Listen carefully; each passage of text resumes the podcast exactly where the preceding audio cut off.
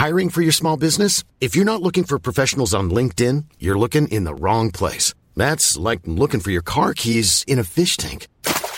LinkedIn helps you hire professionals you can't find anywhere else, even those who aren't actively searching for a new job but might be open to the perfect role. In a given month, over 70% of LinkedIn users don't even visit other leading job sites. So start looking in the right place. With LinkedIn, you can hire professionals like a professional. Post your free job on linkedin.com slash people today.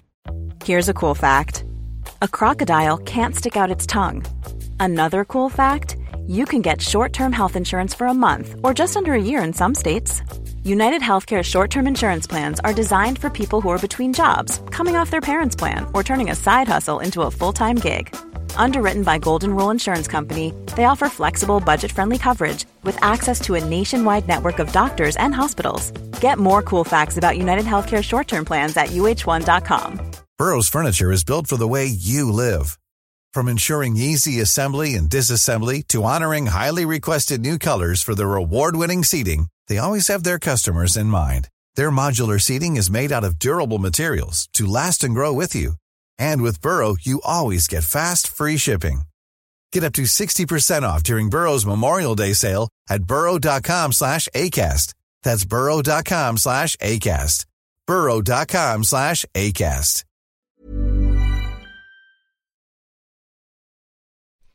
Hello, everyone, and welcome to Smashboxx TV Podcast 473. regular show Regulator. mound up.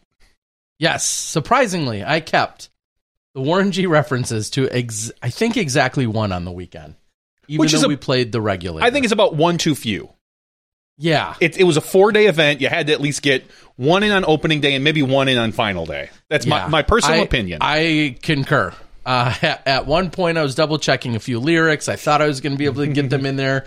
Uh, I think I could have snuck them in pretty. you, oh, you definitely sh- should and I have. just, you know, I didn't, and so I'm a little. I'll admit, I'm a little disappointed in myself, but uh, nonetheless, uh, we were, of course, covering USWDGC, which takes a little bit getting used to after you know 25 years now of the USDGC taking place and it holding the prestige that it has. The USWDGC has really ramped up in the last couple of years, but getting that extra W in there is difficult for some, but not Kristin.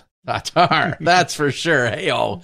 Uh, so, yes, we're going to talk about what went down at the USWDGC, the record breaking, record setting event. Of course, the FPO side had originally 90 FPO competitors signed up. That uh, I think one or two ended up withdrawing, but we had 90 women signed up for it. And then when it was all said and done, it was about 340. I think 337 maybe is what the PDGA number last showed for overall participation. But just this incredible experience, it sounds as if, because you have the three courses, you have all of the different age groups, you have pros and AMs. I, as much as I loved being in the booth, it sounds like I missed out on a damn good time on site. Well, every year this is a damn good time. I mean, uh, it's certainly it's always the best gathering of women disc golfers. Period. Uh, top to bottom. That's just the way this event is. And I know there's been talks about, you know, maybe making throw pink a major instead of this one, or maybe for some reason the women having five majors and uh, whatever. I can't imagine taking the major status away from this. I think it would, um, it would deter a lot of our players from going and kind of, I don't want to say ruin, but it would really change the atmosphere of this event. And I think that having this as the women's major is still the best move to help promote the women's game overall. Yeah, the the reunion that it is, and the fact that we have all of these different divisions represented. One of the biggest challenges, just like our pro or AM or junior worlds, the biggest challenge is always: are there enough courses that appropriately challenge all of the right divisions? I think that's always at the end of the day the biggest challenge. And when you have three courses that were in one park, and as far as I understood, I don't believe there was any play outside of Cedar Rock Park. If you have three different courses that are inside one park, hopefully you're able to do all of that. And we might have a chance to catch up with one Lance Brown. uh, who I was informed was one of the primary course designers and uh, architects of sorts out there for this final course, this FPO course. And so maybe later on in the show, yeah, I know he's currently traveling. I think he's doing some other things right now. If it works out, there's a good chance that we might be able to get him on actually and have a little bit of insight from him. So I just wanted to throw that out there. He is no Kristin. Um, we love them both. Uh, I did have conversation with Kristin yesterday. Uh, she even mentioned this during her kind of her post run interviews that she was looking forward to taking a little bit of time off. One thing that I know she was out doing today, her and the family were going to go do some hiking and trails and other things, maybe even a mountain or hillside or something of that nature, some hiking today. And then, with of course it being on the East Coast, uh, she was definitely concerned about the timing of how everything would go down. So she is not going to be joining us tonight, unfortunately. I think for Kristin, maybe we look at getting her postseason when things slow down. Let's let her maybe rack up another win or two. I don't know. I'm not judging. I'm not. I'm not predicting yet. Um, but if I were an odds maker, I would say two big events left. Um, let's at least get Kristin one of them. Yeah. And then we can maybe have a good summary of the season with her. Because as we know, not only, like you said, being on the East Coast, but she's not much of a, a promoter of herself on podcasts and such. You really have to catch her at the right time in the right situation to, in order to get that. So, yeah. So uh, first and foremost, congratulations to her, and and I more than anything do hope that she's able to actually do some relaxing. She speaks often about it's like her and Silver's anniversary. Uh, yeah, yesterday it was their seven year anniversary, so that certainly gets factored in. And then the fact that her daughter is there as well, and uh, she wants to be able to decompress and have some of these times to herself and herself or them uh, to be able to share. And and she's been pretty blunt in some of her interviews, talking about how like there's a lot of things to do in the U.S. and it's it's great to see them experiencing it. I think about. Um, all these opportunities that they continue to take. And then, even though you're touring throughout the year, how often is it you're going immediately from one stop to the next to go practice, to get ready, and now she actually has a few days before she has to find herself uh, not too far, thankfully, over in the Charlotte area and and uh, prep for throw pink. So, uh, speaking of a lot of things to do in the U.S., I really like following Evelina Salonen on mm. Instagram because it's like seeing your own country through a different set of eyes. yeah. Because I mean, very simple. She posted a picture of just like a downtown, a, a little city downtown, just mm-hmm. a, a, just a you know a, a classic Americana. so cars on the side, a little, you know, just a downtown, and like she was just posting like, "Oh, what a beautiful city!" And all I kept thinking is like, "Yeah, it's like a city. Like, what, what? I mean, it's like any other small town in the United States." But I think that's probably way different than their small towns because their small towns are 500 or 800 years old. Our small towns are like two to 300 years old. It's just a completely different style. So being able to follow her specifically is a real fun um just perspective. perspective yeah. on on what they get to do every day. And and I know Kristin Tattar also posts quite a bit um some of their adventures as well but I really do if if you want a, a very fun and innocent perspective on travel and life on the road it's Evelina. If you want a different my favorite follow on Instagram though is Ella Hansen just because she seems to always be having fun. And every once in a while, you get a great dance video. Yeah, that, which... that's true. that is true as well. So, uh, um, congrats. Let's let's start. Where, you want to start on FPO side, or you want to start with every uh, all the other divisions that let's, weren't necessarily? Let's start with FPO, and then we'll okay. we'll, we'll, we'll rattle through some of the other ones um, because this might just take us the longest. So overall, winning this event, as we said, Kristin Tattar I'm going to continue to say Tattar because I don't know exactly how you're pronouncing it yet. Okay. And I I, I understand. You, you, don't want to be thrown under that bus with the 1000s I'm of others okay. that uh, decided to to come at me in some capacity this weekend. Some of which might be perfectly right. Sure. Some of which were for sure definitely wrong. But uh, plenty of people still want to uh, ride the uh, challenge challenge train about uh, where it's at. I'm just going to stick with Tattar. So Kristin okay. Tattar, um, 18 under par. It was closer than it than the three strokes. Um, there was a very I was thinking of this the other day when I was watching the event on the final day. This was a very close parallel to Worlds in Mhm. that she had a competitor. It, it wasn't Missy this time, but it was Henna, who going into the third round, the 18th hole, was there competing with her, like Mhm. right there. In fact, she was up by two strokes, I believe Yeah. and then has just a meltdown on hole 18 in the third round. And obviously, uh, Missy goes OB twice. Henna throws it into the woods and then plays from the wrong lie of all things and calls herself on it. Sportsman, all that great things. Nothing we would expect anything less. Um, but ends up down two strokes now going into the final round. And it completely changed the complexion of the event. Going into a final round with a lead, like she did at Worlds, like she did here, is a different type of pressure than going in even tied or down two strokes. We haven't Kristin hasn't really too often had to face that. I know we've we had a little bit of a talk about that last week. But and from there, I mean the the, the final round it it got within a few with Ohn, but like just it never felt like Tattar was was in danger of losing. There was but there was always that thought like she could. 18 is coming up. She's only she's only got four strokes going into 18. Anything could happen. We and even though you kind of know with Tattar that's probably not going to happen, but we'd seen it in the past. So mm-hmm. I, I kind of drew a nice parallel between that and Worlds, and that Tattar just was able to kind of again, not cruise through the final round, but not really stress herself out. And she played very well. Uh, Ohn made a tear coming from third place. What uh, shooting an eight under par, the course record? Because I think previous to that was maybe seven or six, Six. six.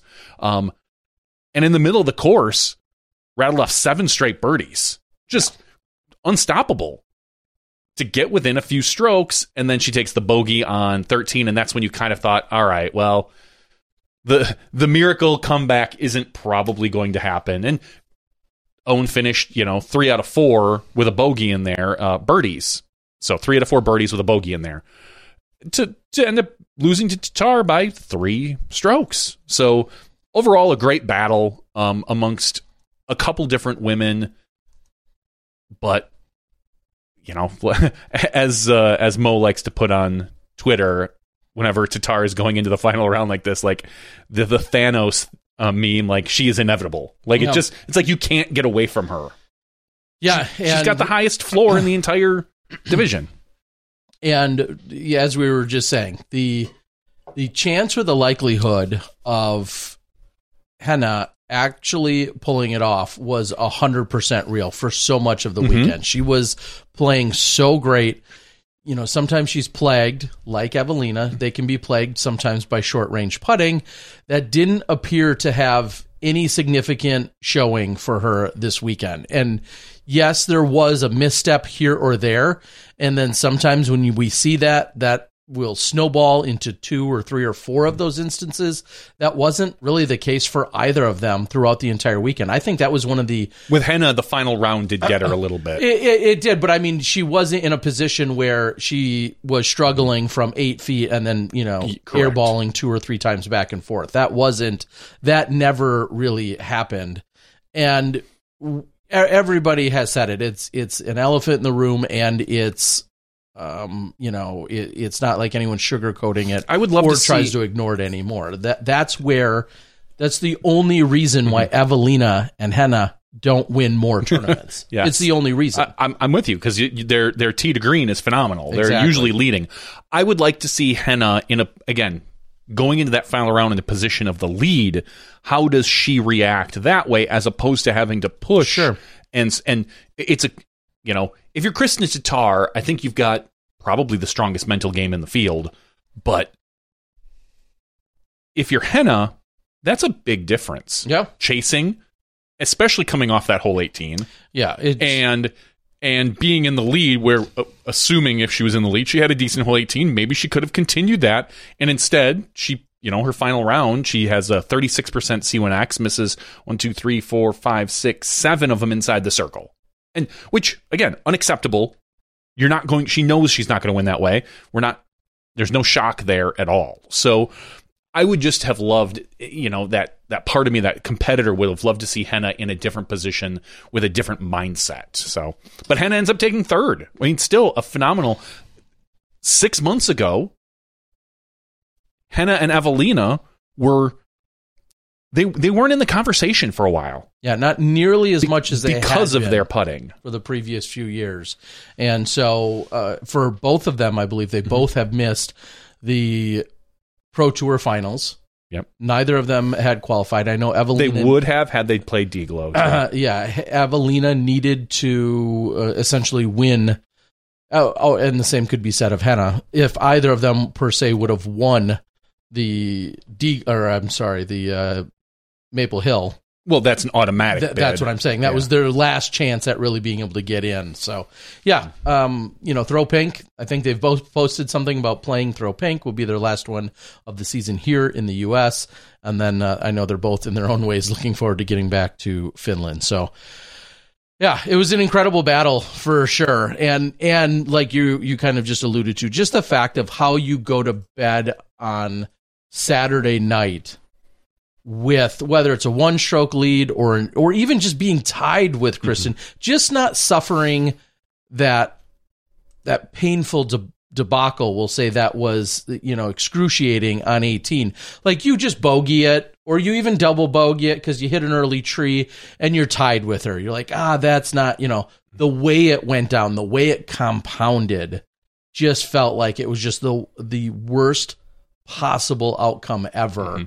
And so being able to reset that next afternoon, I give her a ton of credit to uh, come out and, and fight, uh, you know, as, as well as she could, because you know that's just absolutely eating her up inside. Understandably so. I don't think there's anyone in the world. I, I think I posted maybe on Twitter something along the lines of, or replied to somebody just saying, like, if you weren't heartbroken by that, I, I'm I'm not Sure, you have a heart. yeah, we're I don't know where I don't want to see any any I don't want any more look into your soul. Like that was just excruciating. Somebody did specifically post and say in the booth, how do you deal with that? I'm like, I was heartbroken like everyone else. Like nobody takes any joy or, or justice or excitement in any of that because of everything that compounded in the way that it went down. You can struggle on a whole and be like, well, that's kind of their weakness. I maybe saw that coming, but just Nobody the way everything went sideways for her, just just terrible. So very very unfortunate. And I will make the public clarification. There was a conversation about what rule was applied and whether it was a practice throw or not. And I continued to to kind of reference it as a practice throw and that it was disregarded when really that wasn't technically what it was. It was just basically uh, the fact that A misplay. a, a misplay, correct, thank you, a misplay prior to a subsequent throw.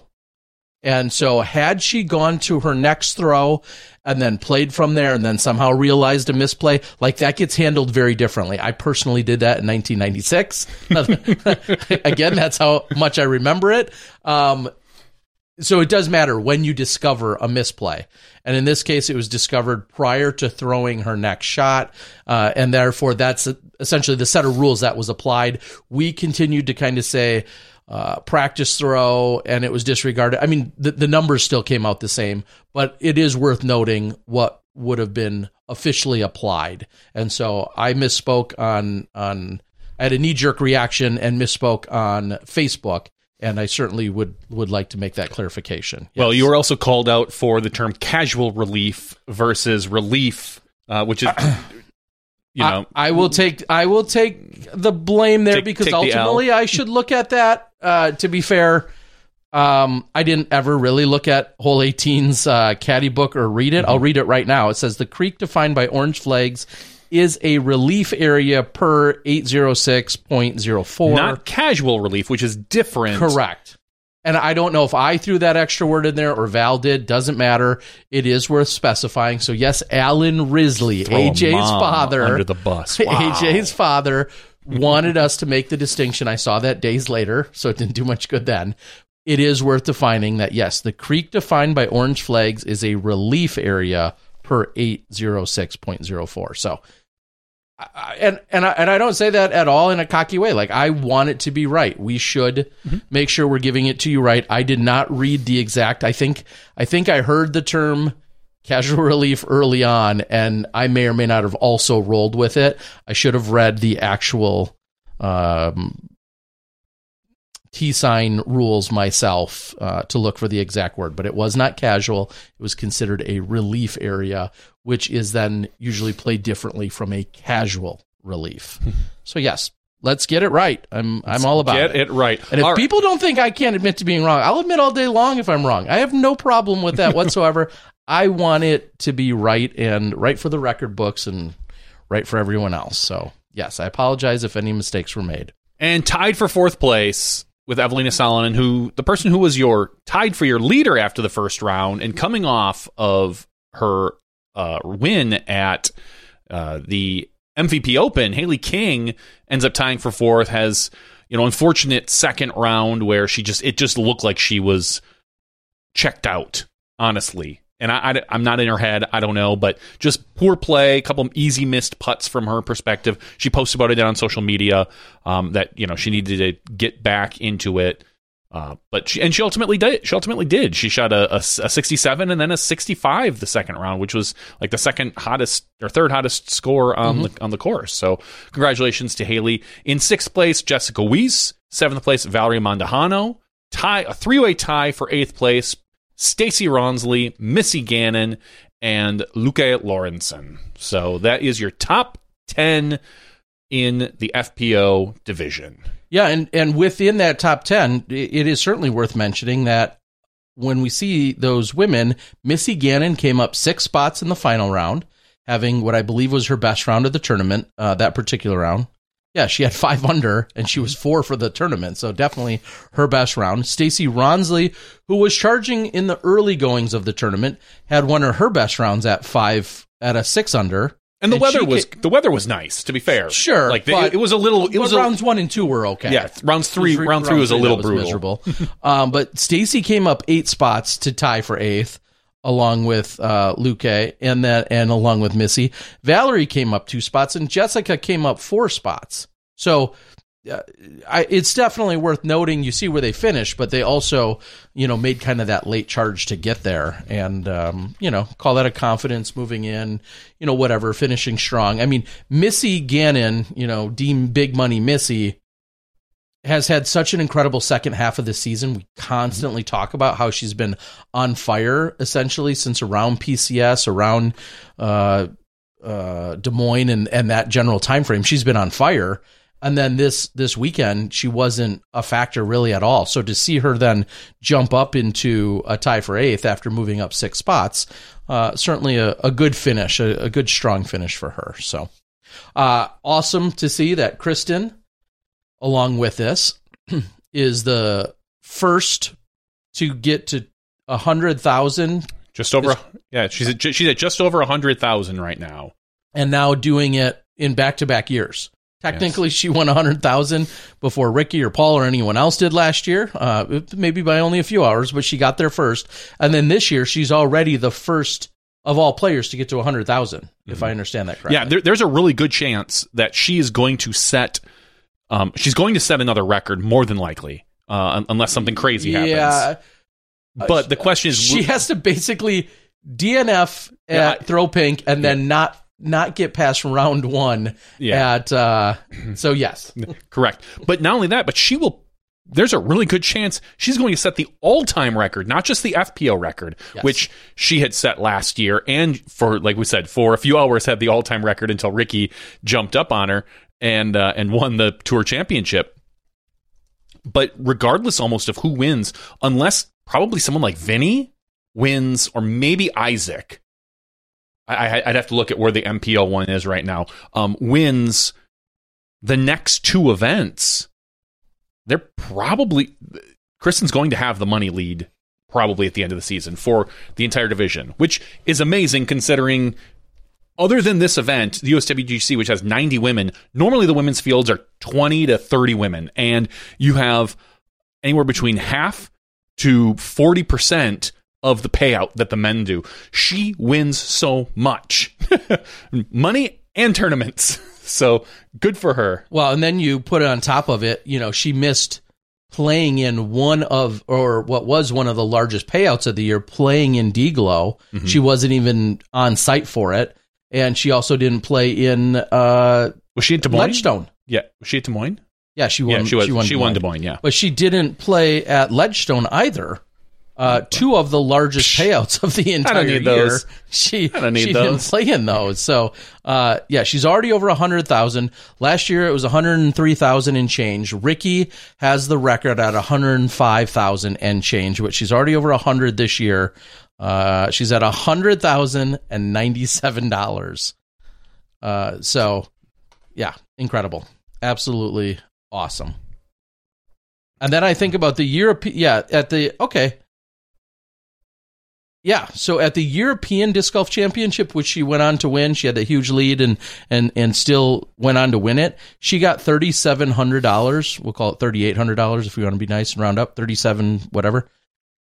First place, DGLO for Ohn was fifteen or sixteen or No, what? Mm, It was like 12. It wasn't. 12 uh let's find it sorry All right. 10 10 10. All right. Yeah so So so she could have racked up another seven grand.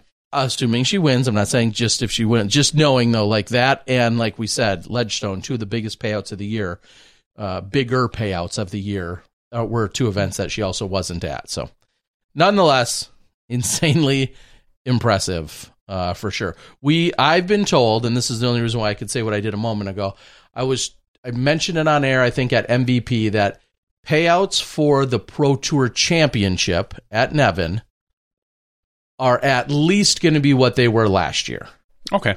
I, at least and it's, i it's what I expect. Yeah, I, I know it's it's a big expectation. I'm, I I don't I shouldn't expect anything, but I don't see the pro tour moving backward in pay usually. So No. at, at minimum, probably maintaining, if not maybe an extra couple grand. Yeah, so that that's uh, I was I was told it would be at least that. So we'll we'll see how it gets added. But just just if you do want to think ahead, I don't know what Throw Pinks looks like, but let's just say it's ten, hopefully Probably ten thousand. And if she were to win the tour championship, of course, this these are all you know big ifs. Uh, even if she is a heavy That's- favorite, there's still two big ifs. Was that if she 25 wins them? Uh, I want no. I think they both got women? thirty. They both got year. thirty last year. Okay. 30 or 35 they both got the the champions both got 30 I Yeah, I know they got matching. I just couldn't yeah remember the so amount. you're talking about potentially adding another 40 potentially adding another 40 onto that Yeah, Not bad. Yeah. Not a bad deal. not not too bad Let's talk about some of the other winners in the field. We're going to go to the FP40 division. We'll probably just rattle through these relatively quickly. um, Jen Allen wins this one, shooting 14 over par, beating Stephanie Vincent. FP50, Des Reading beats Juliana Korver in, in pretty handy, handily fashion by 10 strokes over four rounds. Um, not the outcome that most would have predicted with the way JK's been playing on the FPO side, and she had her by 50 ratings points.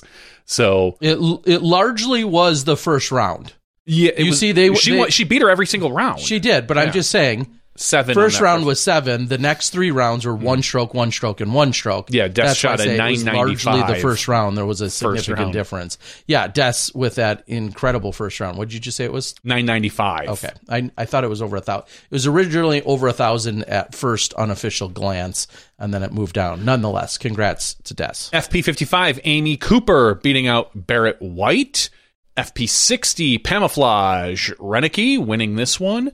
FP65, Donna Gr- Greist. Greist? Greist, I believe. Greist. Uh, FP75, a name I love to say every time. Sylvia Voakes, who is just an absolute uh, Hall of Famer. And she's a Hall of Famer. Mm-hmm. Yeah. Um, I couldn't remember if it was just her or Dr. Rick. And I'm like, no, they're both in there. Yeah, there you go. yeah. Uh, Sylvia Voakes, who just if you if you ever get the chance to sit and chat with Sylvia, just an absolute pleasure. Um, FA one over into the amateur divisions. Virginia Polkinghorn is one in a playoff over Jennifer Smiley. So Okay. it uh, and my understanding is Virginia could have played in uh, F, FJ15 or something. She's very young. Yeah, I've seen her win or at least podium at various junior worlds Yes. for a number of years. Her mom was out playing somewhere also, I, I believe, within one of the divisions. For as young as she is, she's she, you know she you know she's got a parent involved because her PDJ number is 76009. Yeah. So, you know, the next there's only like one other player with a five digit PDJ number, maybe two or three. Yeah. Um, but so congratulations, Virginia. Moving down to FA40, uh, Brandy Buckaloo wins this one by three strokes over Michelle Cable. FA50, Allie Lawler. FA55, Angie Jones. FA60, Janice Jones. FA65, Donna Stanley. FA70, Patty Adams. I love this. FA75. I just love the fact that we're getting like FA75. This is phenomenal. Uh, Judy Binns. FA2, Samantha Landers. That was a big field. FA3, Abigail McDonald.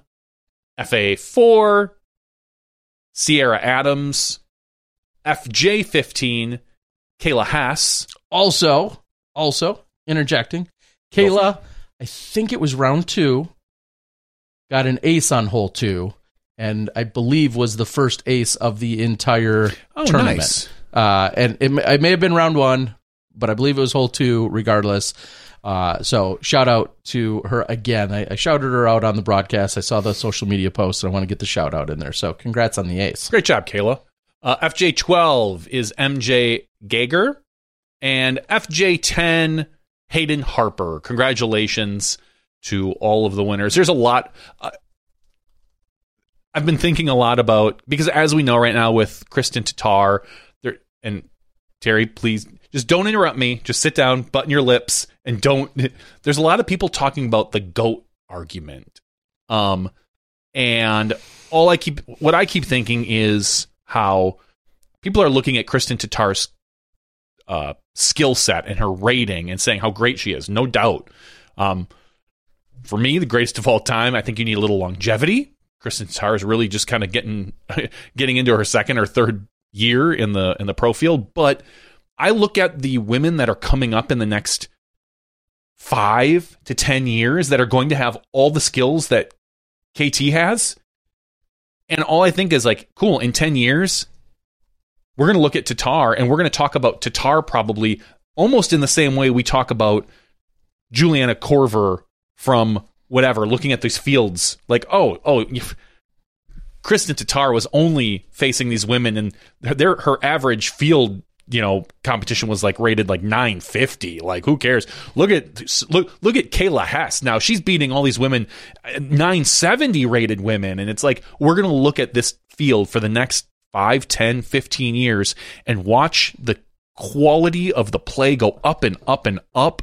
It is going to be fun to to just kind of watch this field grow. Because I, don't want to say it stagnated for many years, but it didn't get the momentum that we truly have now um, until the last, I would say, five years. It was always growing a little bit, but in the last five years, like a lot of things in disc golf, we've seen it really take off. And I think a lot of that has to do with the payouts we're seeing. It has a lot to do with the personalities on the FPO side. Um, how another reason why I love this particular event there was uh, I saw a social media post from someone that had said something along the lines of, "Hey, my daughter played in one of the junior divisions and got to meet Kristin Tattar when she was signing autographs, and she asked and Kristin asked her how she did and sat and listened to her." And it's that type of personality that I think is really going to help push our sport. And and it's not just Kristin, it's basically every FPO player. I, I think there I, I honestly have a hard time thinking of any FPO player that wouldn't give the time to a junior uh, girl to sit and chat with them about maybe how their round went and just talk to them and maybe sign a disc. It's it's really great. But I just it makes me think of like these these greatest of all time conversations and all I'm thinking is like cool in 10 years it'll be somebody different that are, that's looking at this than is going to be the first 1005 rated woman and is going to be putting you know they might not have the same season that Tattar had where you're you're, you're going to be dom- not dominating but winning every uh, every major but you're still going to see the level uh the skill level be better than Tattar in 10 years I think There will be someone better than Kristin Tattar in 10 years. Just period. It's just the way. Not according to what everybody else knows on the internet. Well, they don't know. I'm on the internet too, Terry, so my opinion matters. Okay, And I've got a microphone, so I've got one up on him. I'm on the internet true. and a microphone. Yeah. So ultimately, it's uh, the FPO field is in a good place just scrolling through all these names. Um, it's going to be a lot of fun. Uh, well, what I'll say to that, real quick, is, yeah, I, I, you're basically saying that the the the floor will continue to to rise. Yep. and that skill sets across the board from a larger swath and variety of women will continue to get better throughout and it's just No going to be a, a much more it's going to hmm? continue to be competitive but the competition and the space is going to continue to get better and And I'm uh, not That's- saying in, in 10 years Tattar isn't going to be uh, even uh, in the FPO or winning. Look at Ohn Scoggins. Look at Jen Allen. Exactly. Look at the, think- look at the women who are still can maintain. I think at worst you're going to see Kristin Tattar in 10 years. She's she will be like you're going to look at her and be like, yeah, I'm not going to be shocked if she wins, but she's probably a top five to seven golfer compared to maybe the women that we're going to be seeing out there. It's it's just the way the field goes. And she, I mean, Tattar's 33, 31 you know looking at that masters field you know with with the all with already the slight injury history that kristin has it wouldn't shock me if she slowed down a little bit and, and get a bunch of wins the next three four five years and she might slow get down. bored with winning. She might get bored with winning and she's a lifting very competitive trophies. person and she may find something else to dominate. No i don't think so. I, I don't believe I'm about to say this, but this is everything he just said and how we feel about it is clearly no disrespect to her current skill sets. And Oh, I think no. some people are immediately going to be like, oh, you don't think she's that good. We're not saying that. she- she obviously is incredible and is on top of the game right now. she's the best fpo player out there right now Exactly. And we're going to, it's just inevitable, though, that we're going to see others also show up with similar skill sets. It's inevitable at this point as we continue to see. Just think how many of you knew Silva Saarinen's name 18 months ago? Unless you lived overseas, you didn't. And now you you see how she putts? Do you see she's so good how she putts? she's so good Are you kidding? Like, and I'm not just claiming she's going to be the one that is going to be, you know, next in the line necessarily. she's already old But She- I'm just she's saying. like what 17 or something 18 I, I don't know how- just how young she is. I don't know, but she's she's already too old. I'm sorry. Like I- the point- I'm looking at these juniors that are going to come up and dominate. The, just the point Uh. is that when you, as good as Kristin is and will continue to be, when we have five uh, Silva Saarinens Yeah. out there, it's going and and just yeah, it, the, the competition is going to continue to rise and eventually then compact a little bit. And like you said, at some point you're gonna be like, oh yeah, but field size was hmm. or field field well, field size and depth. yes, size and depth are are both Because going to continue the- to grow. You know, the more the quality of the FPO player rises, the harder it's going to be to keep the field sizes what they are. Because right now, like I said, the field sizes are 50 and si- 40, 50 and 60. yeah, you're looking at anywhere between, you know, 30 to 50, 30 maybe maybe 60 for a good for a really good uh, pro tour event, but and then the men we're looking at 125. We're going to see that start to shift. You're we need to see that start to shift as the FPO quality gets better. You need to start getting rid of the bottom of the MPO field. If you want to keep these in the again, we're looking a long ways away. If you want to keep these in the same place and same time, Correct. you're going to have to start going more, you know, 50 50. You're going to have to maybe only have 80 men and then fill that with better women. Yeah, that But- that, but that that's will continue to be uh, an entirely separate conversation as to women at the same course, same property, same time, same weekend. That's going to continue to evolve as a conversation as well. And will we be fighting for uh, a? I, I, I don't think equity is quite the word, but maybe will there be, will become eventually a little more equal in terms of overall should. Uh, spots allowed and offered. That that is a again those are those aren't answers or conversations that Johnny will be part of. Those will be not only above our pay ground. that. Well, they'll they'll be above the our pay future, grade. Terry. You can't predict the future. That's- yeah, no, I I could be You just PDGA. did. I could be PDGA. Um, uh, ruthless leader. That will be my that will be my title. PDGA ruthless leader, and I will just dictate.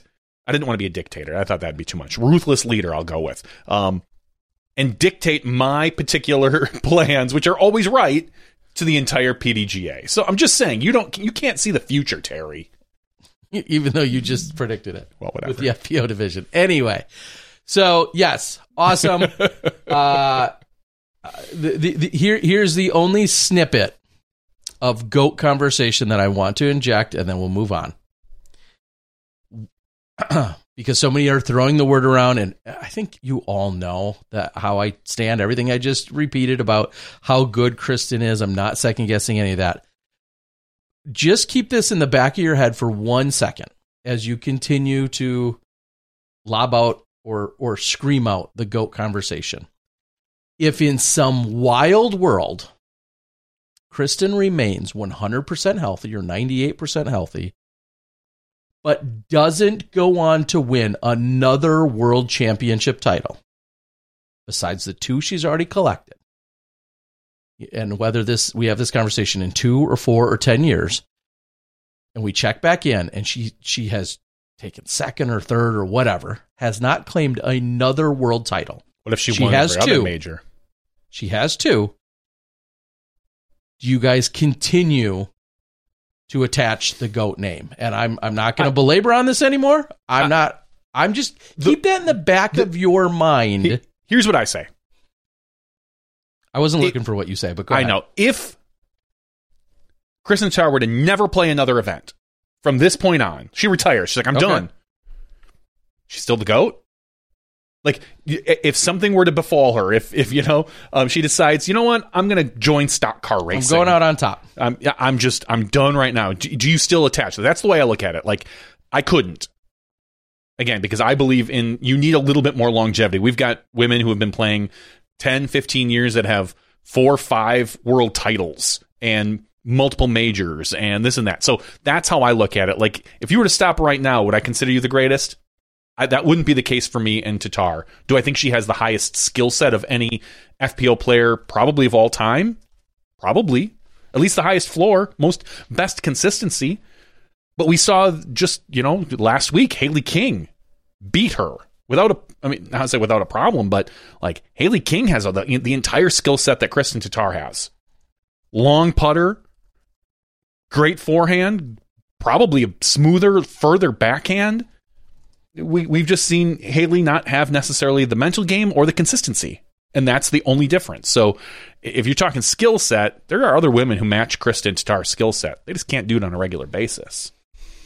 As Okay. opposed to Juliana Korver, which nobody matched her skill set back when she was winning. Like she was just so dominant. Uh, but again, that's uh, that that's that's how I look at it. So- but please continue to have your conversations. Keep having It's- your conversation. I just It's wanted fun. you to put that in your back pocket that if that were to be the case and we fast forward 5 years, are we are you still attaching that moniker yeah, moniker, superlative, whatever you want to acronym. Yeah, are you still attaching that? That's that's what I will say and yes, that leads to the longevity conversation. All right, I'm going to move on from that. Yes. From the little bit I have seen, somebody asked, uh, I think it was Mark Hill or somebody asked on the board if the FP40 and the FPO division played the same course. I believed believed that the regulator course was exclusive to FPO for the weekend. That's what I saw ahead of time.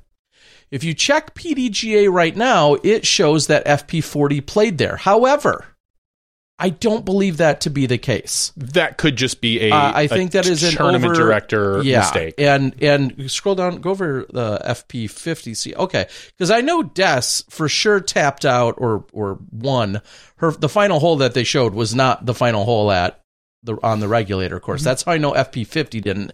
And the last updated schedule shows that the FPO was the only division to play that course. So, uh, so if you're looking at some of the ratings, you know, maybe an FP40, They could be a little off. that that's why likely they could be off. I don't have any PDGA people to yell at here or anyone else.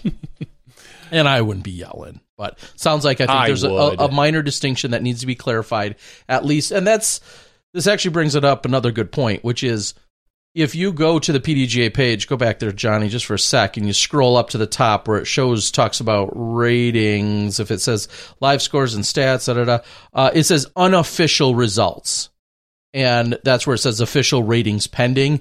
This is exactly why, because something may have been put in to the system at some point throughout this week or weekend, and there might need to still be a tweak. And those are all the types of things that hopefully get completely finalized prior to them closing out uh, and officially posting the rating. So I don't know if FP40 played it or not. I'm sure we can ask somebody that's Lance or somebody else if uh, if we get there. But um, I I was under the impression only FPO played the regulator course. There we go. Uh, people are asking when Lance is coming on. I think he's I think he's effectively uh, attracted his entire family and then some as they're as they're uh, hounding the message board. He's trying to find a, a place to to safely pull aside. It sounds like I've sent him a link. We'll have to do a little uh, testing behind the scenes, and we'll have to make sure that he's good to go. Hopefully, it sounds like he'll be here soon. So Testing. Just yeah. Yes lance bass will be on tonight uh, and we're looking forward to that reunion tour from those guys or something like that. All right so we've named off all the players. Uh, congrats uh, first and foremost to obviously all of our champions all the competitors the club that has to put it on the the the fact that we saw this brand new course as well and the other courses that were prepped for it. So tip of the, the cap to all of those people the sponsors. Discraft i think i don't know when discraft was officially became on board or was uh, listed as title sponsor but i want to make sure that we get another shout out in uh, for them being a presenting sponsor. Uh, the pdga obviously a monumental effort to be there and and provide as much support. Chuck conley and then everyone else involved. And and a little tease because they've been here for a couple weeks now. A little tease will be that part of our giveaways tonight. Uh, we've got some discraft U.S. women's, And we have two giveaways to do tonight. so, So, that works out well. look at that. Uh, so we've got some U.S. women's stamped Discraft discs. This one is in particular is a heat, and Ooh, this like one the- I believe is I like a buzz. the heat. If I, I like was, throwing uh, a buzz too. How, how nice. Buzz SS. So we've got a Buzz SS, which will also be given away. And of course, if you're a Patreon supporter and you know all the, the ways to go about that, these are the two specific discs that will be given away. Thank you to Chuck. Thank you to Discraft uh, for all of this. So thank you guys. Thanks a lot. Um, so usually I can't tease it out because it's you know just something that's coming out of out of my stash. But these have been sitting here and ready to go for a little while. All right, until we get Lance up in here, we'll talk about a, uh few other things going on. Uh, first of all, it was really I don't know, kind of refreshing and and nice. We didn't have any MPO I don't want to say high level competition. Uh, There there were MPO players playing around the country doing things or other tournaments. Yes, that took place, but all of the focus this weekend was top level and full focus on FPO from a media perspective, and I absolutely love that. Was there was there anything else in terms of big events going on, Johnny, that we uh, need to shout out or even? Well, there's, Uh, I mean, there were a few A tiers going on. Okay. Um, here in Wisconsin, we had Lake Superior Open, which is a way, way, way up north. Um, winning this one, Kelvin Longquist beating Kale Leiviska, Mhm, mhm. uh, Ryan Sheldon, and Alex Russell, and a name we haven't heard in a long time, Isaac McDonald. Yeah, I saw IMAC. Isaac at an event not too long ago. Like it feels like he had such like it was him versus Anthony Barela for a couple of years, Mm-hmm. and it was like he was going to be the next thing, and Anthony Barela was going to be the next thing, and then he kind of vanished. Like I, I don't know if he took some time off or he just didn't bother touring or what. Mm-hmm. Maybe you can give us a little more insight into that if you if you've talked to him at all. But Isaac McDonald, uh, who's still 973 rated out there, uh, taking fifth place out there. Um, what else we got? We have the Rock 30 Rock 30 Games presenting the 10th annual Cass Clay Fla- Fall Classic. Oh, I already know who won this one. Says he got his first ever A tier win. Really? Guy, yeah, this is a guy This you is and his I played first against ever? w- way back in the day. Kyle Pinkman, Yes. PDG number 29248. Congrats, Kyle. Congratulations, Kyle. Yep, out of St. Cloud, Minnesota, beating Jamie Espinoza. Congratulations, Kyle, getting your first. Wow, I can't believe that's his first. It's his A tier. first A tier open win. Yes, Yeah, I that's- mean he's uh, got other wins. He's got a lot I of mean, wins. He played in Minnesota. He plays in Minnesota with a ton of other really good golfers. yeah, so it's tough to get that win. That's very true. as an A tier. That's very very true. When you've got when you when you're fighting Kale constantly, Yeah. that's you know, and Alex Geisinger for the longest time. Those are tough wins. Uh, the 30th annual 30th annual Colorado State Disc Golf Championships in MPO. I want to say no surprise who wins this one, but maybe it's a little bit of a surprise. He only wins by one. Joe Rovere, recent guest of the show, beating Calvin Delamere. Congratulations. Third place, Justin Bilodeau and Tyler Liebman. Over on the FPO side, you have Ratana Meekum, who we all know is dating Eagle McMahon right now. She wins $700, beating Sammy Joe Guerrero. Wow, Sammy Joe, uh, good to see you out there, and Jenny Yep. Umstead uh, rounding it out. Awesome. That's some great. I think uh, Patrick Brown. I hope he's doing well. I think I saw a post from him. I think he was playing there and maybe had some food poisoning or something. And even though he was in the lead, had to withdraw from the tournament Bummer. and couldn't go out second or third round. So hopefully Patrick Brown's feeling better. Discraft's Oakland County Championship. Andrew Marwede wins this one over Tim Barham. Uh, Andrew wins by nine strokes. Congratulations, Andrew, in the FPO field. Lindsay Messner. It feels so funny to like the FPO field when the the biggest FPO field of all time was on the other side of the country. Um, but or actually not the other side of the country. This is still in Milford, Michigan. But um, and in the FPO, like I said, Lindsay Messner uh, beating Sandy Hendel. Congratulations. All right. That that's good enough. The, the rest are just Uh, read, read uh, let, let's go into Indiana. I almost attended that Uh, event in the last couple of years. Indiana hosted an all right. This is I, this is a long one, so I was going to skip it. The thirteenth annual Severin Lang Memorial presented by Crazy Disc Mixed Disc Pro, or sorry, Disc Crazy, um, Mixed Pro and MA one. I didn't want to, Indiana to think we were, you know, we Forgetting were hosing them there. Zach Arlinghaus by six strokes over Tall Paul Omen. Congratulations! And in the FPO, oh, there was no FPO field, Nope. so Okay. Gotcha. That's what we saw for stateside A tiers, and it looks like uh, maybe the Swedish Disc Golf Pro Tour also wrapped up over the weekend. Congrats to them, and uh, looking forward to seeing what's going to happen next year. I know they've got some big announcements that they're working on. Um, so yeah, uh, love to find myself back over there at some time or another. don't bring him. Bring me. Call me. I'll figure something out. Just call me. I mean, you could join me, but I go first. And then, then you you can also come. Eh. How's that? Anything you But you do. over me? Anything you can do, I can do. Uh, I can put out shot by shot coverage. Ain't that hard? Yep, Ain't yep, that It ain't hard. It ain't, you're right. You are Uh, right. I mean, it's not going to get out. Well, it might get out sooner than Terry. might, you never know. might. It depends It on might. depends on how Terry does.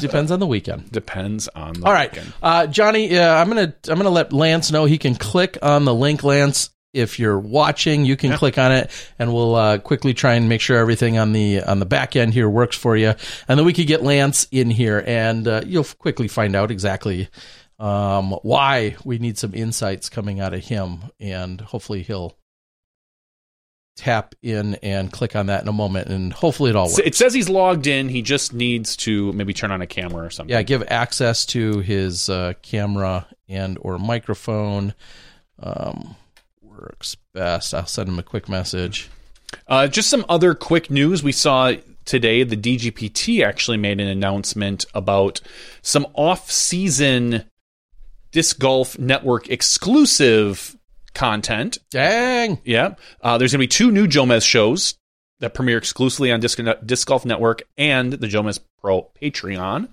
Uh, that's the catch with Brian Earhart, which is kind of they say along the lines of Hot Ones or comedians in cars getting coffee, or comedians in cars eating Hot Ones. I'm not sure how it works, but Brian Earhart's going to be hosting it.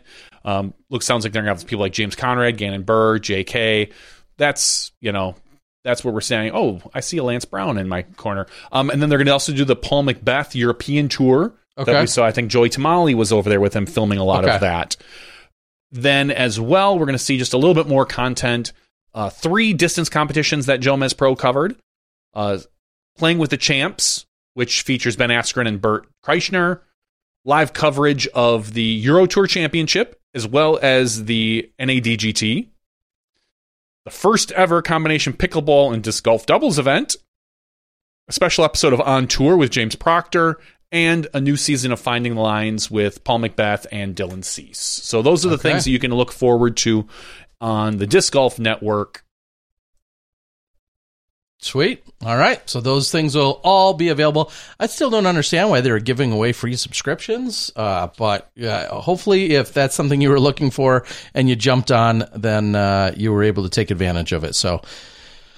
Uh, hope that all is uh, going to be, and it's so funny because you think by the time these are out and available and you consume them, well, I mean, they're going to obviously kind of slow roll throughout, uh, you know, the slower part of our off season, so to speak. But then we're like, we kick back off. It's like already February, and we're usually back for the tour or for the All Stars, and then we lead right into Vegas come February. So by the time this is no what essentially we wrap up late mid to late October, you have November, December, January, and then you're back Bum, bum, bum.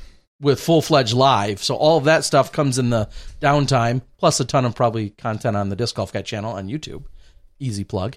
But by the time then all of a sudden you're ready to go again. So hopefully uh, everybody enjoys what they they have to offer. I mean, I'm not involved with any of that. I don't think so. It should be great. And good luck. Or Johnny, Johnny's new show. You should have a show. I should have a show. Not on the Disc Golf Network though. They can't. They can't handle this. That you- you don't think they're ready for that jelly? They're not ready for this jelly. What we are ready for, though, is a little bit of Lance Brown action, and uh, looks like he's ready to go. He's got it all queued up, and uh, we're just gonna hit the button and hope that it works. Lance, how you doing? Hey, how's it going? Heck Hey, yeah, it's going good. it's great. It's, It's, almost great. like we know what we're doing. yeah, he pressed all the right buttons, and so uh, let, let's first of all welcome to the show. Of course, um, Thank you. Where are you, and what are you doing right now?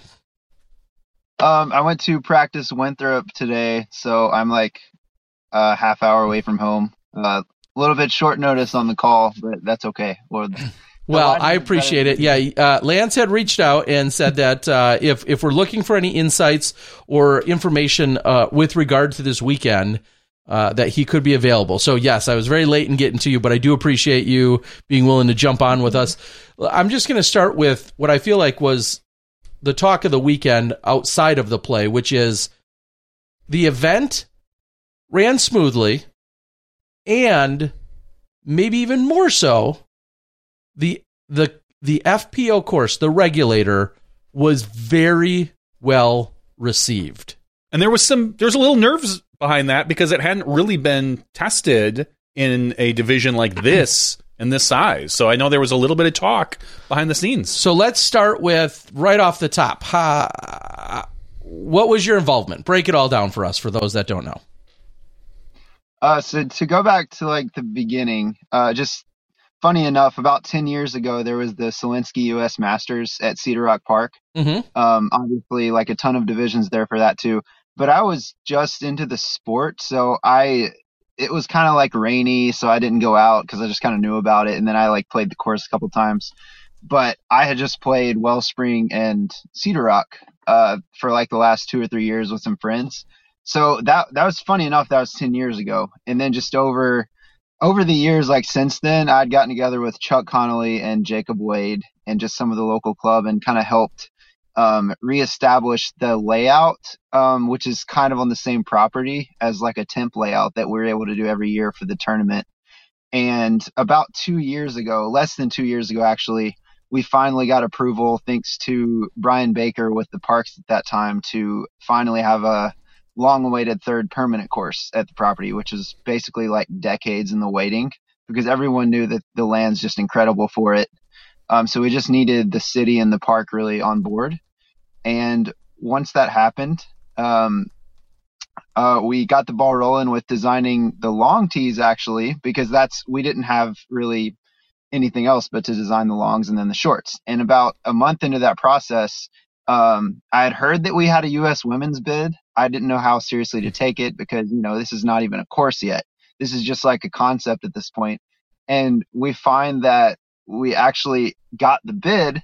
So we're like, oh, well, um, yeah, that's great that we design the long spaces, spaces first because we're to have room, but now we got to figure out how to make a great FPO layout. Um, and just knowing that some events in the past have or have not been like as well received just just from the course design perspective but there's not i guess there's not as much precedent um, with courses being made just for the fpo division we really wanted to do our best to um, cater to them and to get some feedback and to do some data research um, with that so like i said that was less than two years ago and uh, it's i've seen a lot of a lot of awesome work from a lot of people uh, go into it since then, and a lot of headaches and a lot of uh, overthinking and um, a lot of trees cleared, a lot of grass cut. Just man, and it's not many of us know what it looked like just not so long ago. So it it's kind of hard to describe how special it is. Uh, just what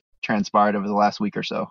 And now, so many people have hopes or dreams or aspirations of possibly being involved in some type of course design and and for some it'll hopefully remains a pipe dream and some might actually get the chance but where where does course design where does that analysis where does all that type of stuff kind of rank for you? Do you see this as a you know uh, maybe even a post playing career or or like how important is course design to you? Um i found it to be the thing that i'm most passionate about um, outside of playing. Um, at my current state in life, like I really, I'm very competitive about everything, and I really enjoy competing and playing. Um, but I think the reason I grew to love course design is from traveling all these years. Uh, whether I've had success or not, you do see um, where the game is at the top level, and you see uh, what makes good course design and what makes a good hole, and vice versa. And that's something I've really been able to learn and uh, just kind of give good input, like constructive feedback, and also just kind of uh, learn from our course designs over the years with the temporary layout. Like we did some stuff that didn't end up working, and I was the I'll be the first to say like I pushed for a lot of it, and even with this course, like uh, Chuck and Jacob uh, really. And myself, it was good that we had a committee approach because there were sometimes I want to make a hole longer or do something different and they kind of pushed back and like had a different angle or said let's see if we can make somebody throw a placement shot and land in this specific area and then see how it goes. And then we'll distance will come into play sometimes and uh, other times we're going to see if they can under the pressure of this tournament we're going to see if they can put it where you need to put it. And we're going to go that route. We're going to use these woods as basically OB, and you're going to have to scramble and you're going to have to be very precise. So, uh, just long answer. Yes, I love course design. I would love to be able to do that after I'm done competing or while I'm still competing for sure. So, do you feel like I'm a, obviously I'm assuming you saw everything. Do you feel like the course played like you predicted? Did you predict scores? Did you, do you, do you were there holes that you were like, "Oh, I, I honestly didn't think about that," or I would I would change this for the FPO field after after watching them play?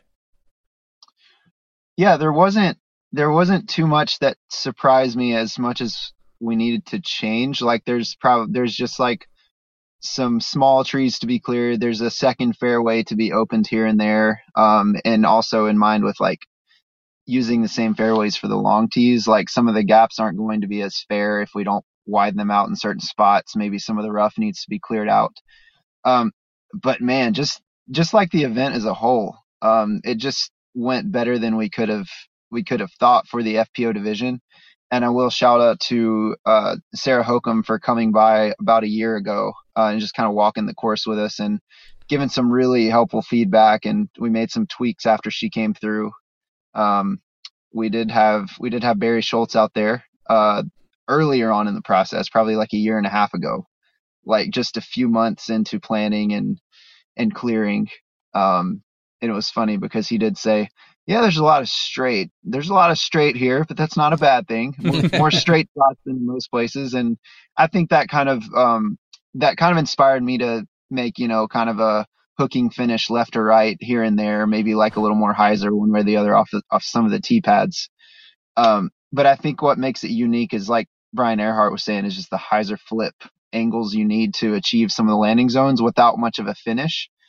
And it was interesting to see, you know, how that played for the FPO division, just a different distance than just this different um, comfort of achieving distance than like we had when we had test events and when we had B tiers and stuff like that. But uh, just Robert Leonard was super helpful with the data analytics and looking at the scoring spreads from the B tiers that we did have last fall and this spring, um, and kind of making some adjustments and uh, just going with all that. We did the absolute best we could, and you know, I would say very few things that we would change if we had another U.S. Women's next month. You know that like very uh, blown away by how well it was received and how well it played, and from how many women had a tough time out there and came off the course and say, "I got regulated, but I absolutely loved it. The course is awesome." wow. Um, I mean, it seemed like it played very fair.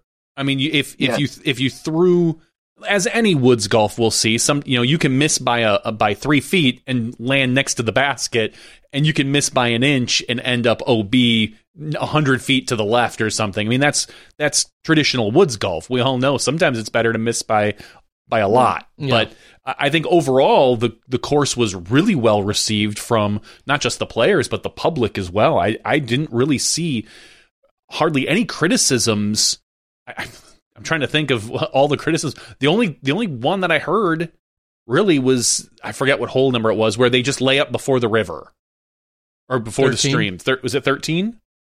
It, it looked like a little pitch up, like a um, two, like a 230, Yeah. 250 foot downhill pitch pitch that some people just didn't like the style. But I think I had no problem because you had to hit a landing zone Yeah, I mean, and then the landing zone from there. I mean, the, you don't not every not every landing zone has to be a 300 plus foot landing zone. Sometimes it's nice to be, and we saw the lead card struggle with that a little Yeah, bit on the final day. Yeah, the final day because they were they were some of them are way left or way right, and it having to then to just to pitch to the landing zone. I I liked it quite a bit personally. Yeah, that definitely grew on me. Uh, definitely was uh, the committee approach to having the tee that short. Like when we tested it, we had had that particular tee on 13, a little bit more up the hill. But the reason it goes against conventional thinking is because you have this wide open space all of a sudden and you have like a downhill. You would think, okay, let's let everyone air it out.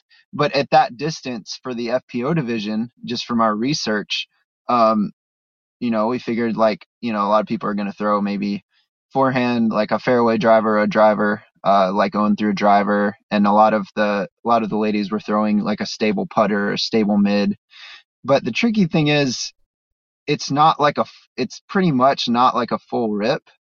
And you know that you can't score on that hole unless you put it in this one strip. And, you know, it's, it's interesting too because you can get there any way you want to. And sometimes they're going to come up on those big trees that are kind of splitting the landing zone. And that's, mm-hmm. that's unfortunate, but you can still, you can still get across the water from there. But the landing zone is like coming in with a forehand from the left, kind of finishes in the line of that landing zone that you need to throw. And coming in with the backhand, your speed control has to be immaculate, and you kind of want to bump off the top of that hill and just kind of slide down there into the perfect spot. Um, but it it was really intriguing how it played as like an open hole with like I'm Sandra, and I'm just the professional your small business was looking for. But you didn't hire me because you didn't use LinkedIn jobs. LinkedIn has professionals you can't find anywhere else, including those who aren't actively looking for a new job but might be open to the perfect role, like me. In a given month, over 70% of LinkedIn users don't visit other leading job sites. So if you're not looking on LinkedIn, you'll miss out on great candidates like Sandra. Start hiring professionals like a professional. Post your free job on linkedin.com/people today. Wow. Nice. Yeah. What you're hearing are the sounds of people everywhere putting on Bombas socks, underwear, and t-shirts made from absurdly soft materials that feel like plush clouds. Yeah, that plush. And the best part? For every item you purchase, Bombas donates another to someone facing homelessness. Bombas. Big comfort for everyone. Go to bombas.com slash ACAST and use code ACAST for 20% off your first purchase. That's bombas.com slash ACAST. Code ACAST. With like a very much like a power control um, shot to execute, and it was fascinating to see how that played out under the pressure during the tournament. I think that's one of those shots that just seems like a chip um, when you're just practicing it, and then all of a sudden you get the get those USDGC hole 17 nerves whenever it's time to step up, and it's easy to come up short right if you're throwing a forehand, and it's it's easy to just saw your backhand off way way up the hill, and all of a sudden you have a decision to make. Yeah, and I, will what I'll quickly add to that specific hole is I, I love the mentality though that every player could get to the landing zone, and I feel like that's crucial because you're then forcing them essentially to throw over the water on the second shot. So it almost seems as if it would be unfair if it were too far back, and maybe these are some of the conversations you had to say, wait a minute, only the big arms can get to the landing zone and even have a chance to get over. I like that you don't have to be necessarily a big arm to get to that landing zone. And and you still had to, you know, there was still premium put on the accuracy of landing there. So whether you have a big arm or not, you have to find the spot and then you and then you can go over. And I yeah, I worry if you back it up too much. Some people are like that's not fair. I have to throw two just to get to the landing zone.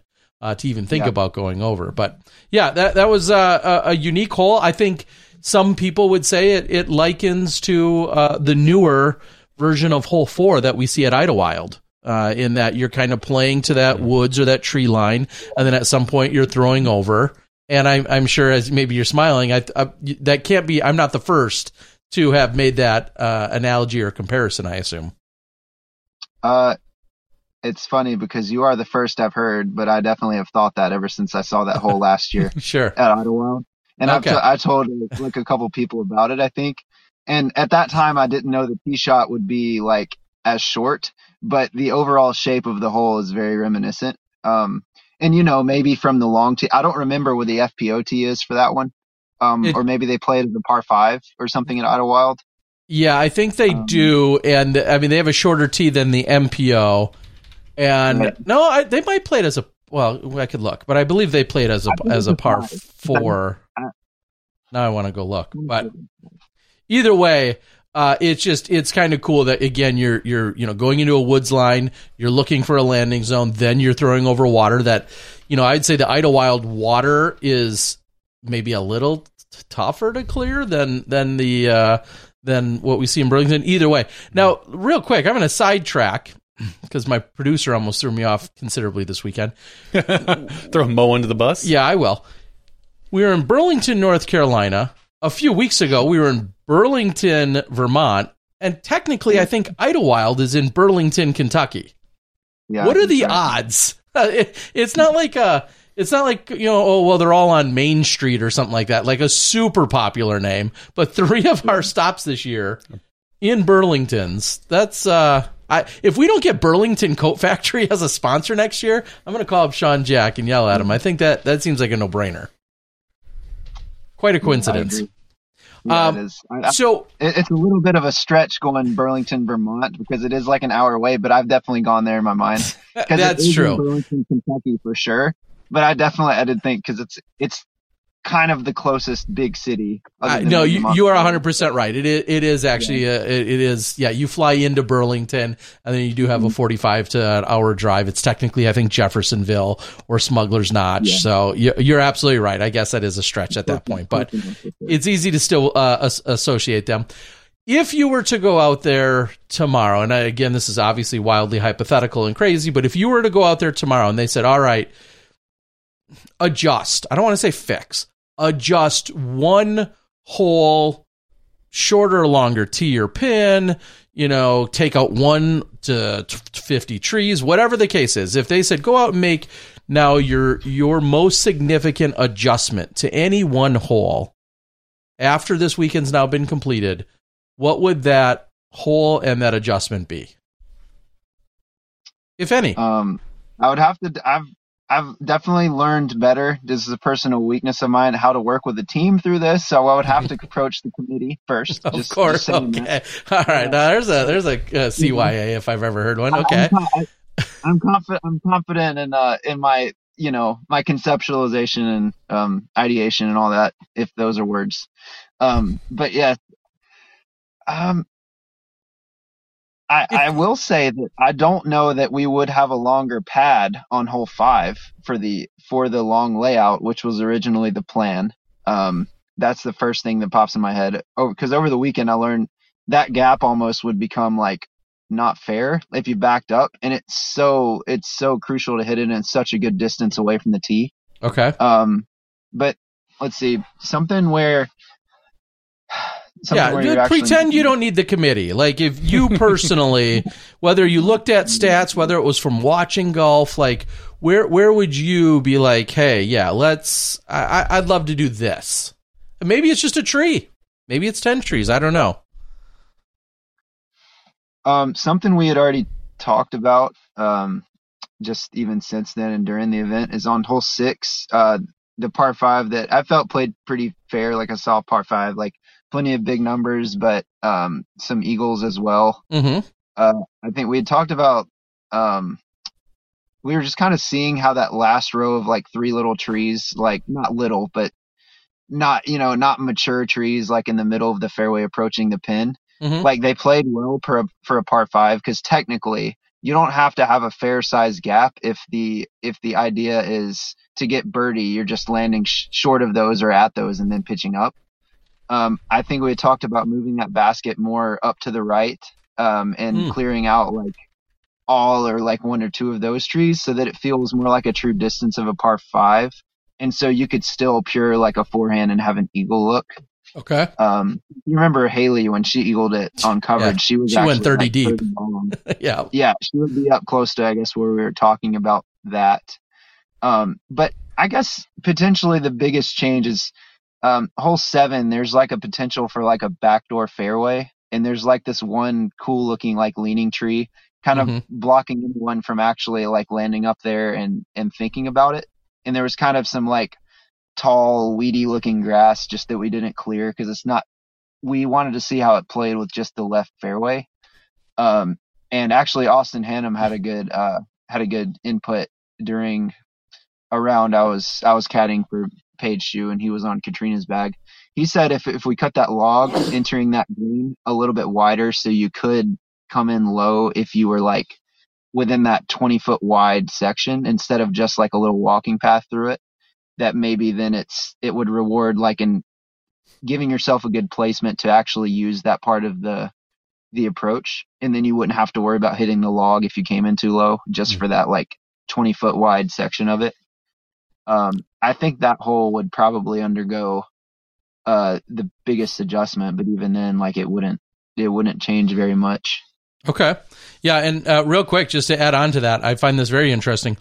Round one, seven played statistically as the most difficult hole on the course. Round two, it played as the third most difficult hole on the course, so got a little easier for them. Round three, it played as the fourth most difficult hole on the course. Like they were figuring it out. And then round four, it played as the fifth most difficult. So the, the scoring came down on that all four rounds when it was all said and done. Uh, it, which is just kind of an interesting thing to see after four rounds, after after any division, kind of figuring out a hole or uh, you know being uh, introduced essentially to a new course. Uh, I just thought that was really interesting that it went from the first and then slowly fell to the fifth most difficult hole out on the course. So, um, yeah, and and a very challenging 475 foot par four when it was all said and done. Even when it played as its quote unquote easiest, it was still eight percent birdies and 4.39 was the average. And now I think you know another conversation that gets to be had at some point is and I forget how Statmando defines it, but essentially taking your or tour cards, maybe that's how I think they define it, taking your tour card players, which might be 20 or 25 or 30% of the women as opposed to the entire field of 90. Clearly, when you're talking about, you know, weekend warriors or people that aren't playing professionally, that aren't playing every single week, that, you know, treat this almost more of a vacation than necessarily their hardcore living and, and earning opportunity. Y- You look at two different sets of stats at that point, right? You look at touring pros and the best of the best, or or your upper echelon of top players, and then you can maybe look at it as an entire field. Those those numbers ultimately look very different. Yeah, I don't mind that mentality. I I feel like maybe a, a, a rating cap or something along those lines. Like if you want to look at FPO, say women above 950 or something along those lines, or 940, pick one. Or if you're talking about MPO, maybe men above 1010 or Sure, something whatever. along, uh, because touring card players, not everybody can be a touring pro. You- Correct. There are local players who you know who who aren't touring pros, who don't have touring cards, but they are you know up in that area of uh, like I don't know if Kale t- maybe Kale does have his tour card this year. Someone like Kale would come to mind if if he didn't have his tour card. Sure. You know, I would still want to include his stats, but I get that. Got to draw a line somewhere. So, uh, is there anything else you can expand on when you you just mentioned Sarah Hokom and that you stole one of my questions, which was, you know, did anyone else look at it? And you said that Sarah Hokom was there. What do you feel like was most her? What input of hers was most either received or crucial or insightful? Uh, maybe was it was it landing zones? Was it particular trees, shapes? Was there anything in particular that you really gained by having her there? Um, I don't remember all the exact adjustments that we made. I do remember that hole five, uh, in particular. I was kind of pushing for it to be about where it is now, but like it, we had tried it shorter, Mhm. just as like, um, because it is a little downhill. You can tell. Which, by the way, um, you and Val did an amazing job with the commentary, considering you had never been there, obviously, and you were so far away. Like, Well, I was you. curious about that, but yeah, I've never, I've never been so inundated with disc golf coverage like an entire week of my life, wanting to hear everything that was said or like see every shot I possibly could thrown. And like I was telling somebody, I didn't listen to music or anything like else that I normally do all week. It was just like, all right, I got like four hours of coverage to see what they said about all the throws today. Um, but yeah, anyway, like Well, thank you. yeah, yeah, for sure. Um, yeah, back. What was your origi- Uh, just about question? Sarah, and you you were talking about hole five. Uh, you know, maybe where that tee was, or maybe where the basket was. It was very close to the water. Um, you know, but I do love the touchy little kind of turnover shot. Uh, you know, I, I just I personally really like that hole uh, from a technicality standpoint. Yeah, yeah, tracking with you again. Um, so yeah, it was shorter, and we were just we were just testing out to see how how tough it would be with the same gap, but just like an even shorter throw. So it was almost like a half throw. Mm-hmm. And then like you were seeing people fluff it and not even hit the gap because they were worried so much about throwing it too fast. Mm. And then and then I think Sarah kind of liked that, but she also thought it would still play a little bit more challenging and still like people are able to throw slow discs because we didn't want we didn't want the FPO having to go fairway driver because we moved it so far back that a lot of them couldn't throw putters or mids. Sure. Uh, but she did support the idea of moving it back some, and she was throwing like mids and achieving the distance and you know hitting the gap, missing the gap, feeling like it was a good challenge. Um, and I will say Sarah is a very fair critic. She doesn't just say why don't these all go left or right. Uh, Um, yeah, yeah. Can we get more of them just to curve a little bit to the right, just Yeah. a, just a hair? hey, if you know me too, like if if people had found out that I was designing a course like mostly or even partially, I would probably be worried about that. Um, Yeah. If you know my play style too. So, um, yeah, that was the biggest one I at the top of my head. Um, really, Okay. hole one's distance to where you could achieve that downhill look into the woods was was key. Um, on her dis her input about how appropriate the distance was to be able to get the backside of that hill. Um, was big. Any any kind of like open holes, which there aren't too many open tee pads especially, but like any kind of shots that required distance, like where was the advantage and what was fair for like you know the really really solid players who throw maybe average distance. Um and that those are more crucial and just like what what can we expect the FPO field to uh, to do with regard to like you know hyzer flipping a slow disc and when is it inappropriate to expect them to be able to do that like in the woods at certain distances Sure. um i guess like henna is a really good example of someone who the course catered to in the woods she, she she throws hyzer flips better than like most of the field and she throws standstills incredibly well which is helpful on elevation because Mhm. those woods have a lot of up and down uh, and if you can throw elevated um, or if you can throw standstills uh, from any type of elevation with usually under a 200 foot approach, just the way it ends up being on most of those holes, super helpful. And I think that played to her advantage. Um, and then maybe something that played more to, let's say, Kristin's advantage is a lot of the the baskets. Is I didn't even realize this until the event. Like there are quite a few baskets on that course where the circle two stats, if you're relying on a good circle two like weekend or impressive showing, it's it's almost irresponsible to run a lot of those putts from circle Mhm. two. Yeah. Um, just one thing that let's gave Kristen an advantage is is she's so good at like just outside the circle, like uphill putts, Mhm. and he really took advantage of those elevation putts, really uphill and downhill, which I guess kind of a straddle stance does assist with. Um, and then Ohn, Ohn took advantage of the course and that the accuracy, um, even though she's throwing drivers like I don't know what does she has. She throws drivers for like everything, but she hits gaps and she Yeah. hits putts. So it just we we see like three different like strengths there that were rewarded um, just from the course, but maybe in different areas of the course. Um, and that's something we were really leaning on Sarah for with was just the the appropriate distances for what discs we were kind of thinking were going to be the play on certain shots and whether that was appropriate to expect or not, or if we needed to even move back sometimes, uh, maybe. To Well- be fair, I don't know how you would design a course for Ohn Scoggins. Yeah, what do you- if I if yeah, like do you, you do? You, you you think of different courses that fit specific women, and I think like I don't know what fits Ohn.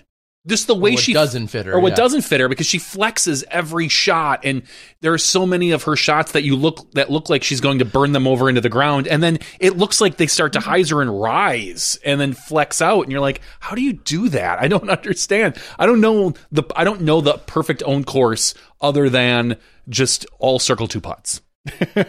yeah, I'm just trying to think that the only place where Ohn would struggle mightily, or possibly, I should say, Distance is yeah, really long, Yeah. and they they just are constantly going hard right the entire way because she of course can flex and then Mm-hmm. find fairway but if just something just you know going right the entire way because she never throws you know big a, a spike a spike yeah, forehand. Should, it's but- always a flex forehand. yeah anyway it's uh it's pretty it's pretty incredible to see well yeah it sounds like you hit the mark go ahead Yeah, you want to know an Ohn Scoggins hole?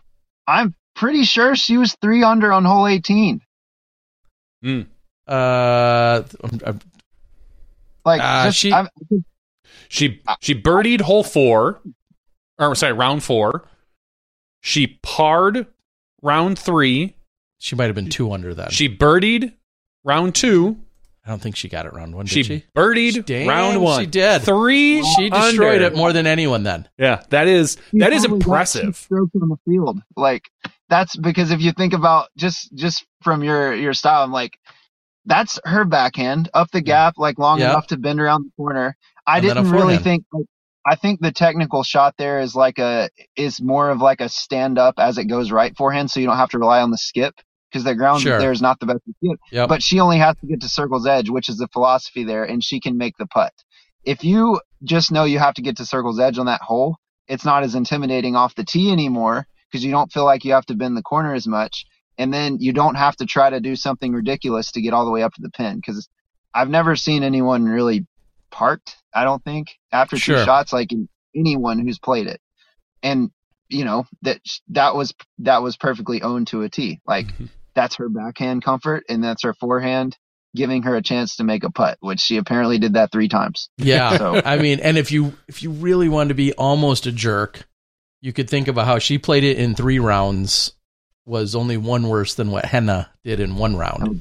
She I'm just saying she played it in nine strokes, uh, three of the rounds, and Henna taking an eight there. If you're co- comparing, you know, a scoring spread. I, I mean, honestly, like just think how much that one hole plays into it. Now, of course, you could say that about Henna and you know everyone in the division, how many she gave up there. But yeah, you think about Ohn playing it in in what 9, 14, 13 on the weekend, and uh and then compared to literally everyone else. Yeah, Ohn Ohn hit three circle two putts, one for every birdie. She Mm-hmm. wasn't in the circle for birdie uh, on, on any of the ones that she got the birdie on. She on her par, she dropped in a five footer. So who Yeah, knows so- exactly? But she didn't have a circle two putt, so I, I don't recall exactly round three what she did. Incredible. there, but she is incredible. So yeah, that's true. Now, yeah, so then uh, a question that just came off the board, which would be, could now, now again, hindsight's twenty twenty to some degree. But was the question from Heath? Was it from? Uh, yeah, uh, yeah. was One it from- do you have like thirty eight family members out there, or do was you it from? Glo- was it from Gloria? Was it from Dir- uh, Dirk Dir- Zav- Dirk Zavoda? Was it from? I- Uh, I'm not sure which. I'm not sure which Brown it was from. Yeah, got- Doc Brown or yeah. Um, so looking back, um, assuming uh, now we're going to just assume time and everything else isn't as much of an issue like daylight, things of that nature. Could you see, or might we see in the future, uh, if we looked ahead, could an FP forty or an FP fifty or an FA one, any? w- Could you see any other divisions it being still appropriate potentially that course that layout appropriate for some of the other divisions or or do you like that it was exclusive to FPO do you think that should kind of be the way Um, FP40 did play it because I walked Jen Allen's practice round with her, her first. did one, and, okay yeah, they well then there's some the- confusion among all of us cuz uh they played it all four rounds or one round Yeah, it was FPO and FP40. okay then I stand corrected because you from said the course schedule didn't have that, but the PDGA did have that on there. Okay, so, there, there's our answer for who Mark Hill and others and everyone else. Okay, that uh, thank you. I did not realize that, even though the PDGA does say it, but I Yeah, thought it was a back to your miss. Okay, back to your question um not not in the immediate future because obviously our priority is to try to continue to draw bigger events and hopefully for, for both divisions uh, for MPO as well. So we do need to complete the the long tees and just from initial talks we had with uh um, with Brian Baker with the parks and uh, his position now is um, Jason Witherspoon, I believe. Uh, and it's just shout out to the entire Cedar Rock Park staff, like super helpful and in a lot of work that we wouldn't have been able to get done uh, by the time this event uh, happened, just because the parks really got on board and did a lot of the heavy lifting.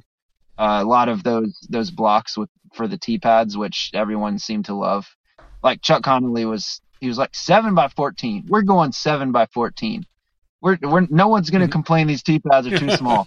Like, but the parks was so instrumental in getting all that stuff out there. Uh, we had a we had a guy, uh, Danny Riggleman, in the club.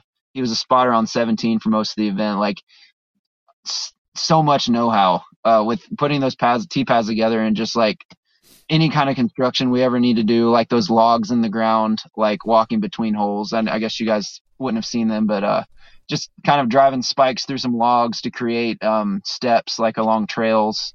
Uh, super super helpful um, to have him in there. But just um, I, I think it could be in the cards to have shorter tee pads there, but it's just not really why we put that course in.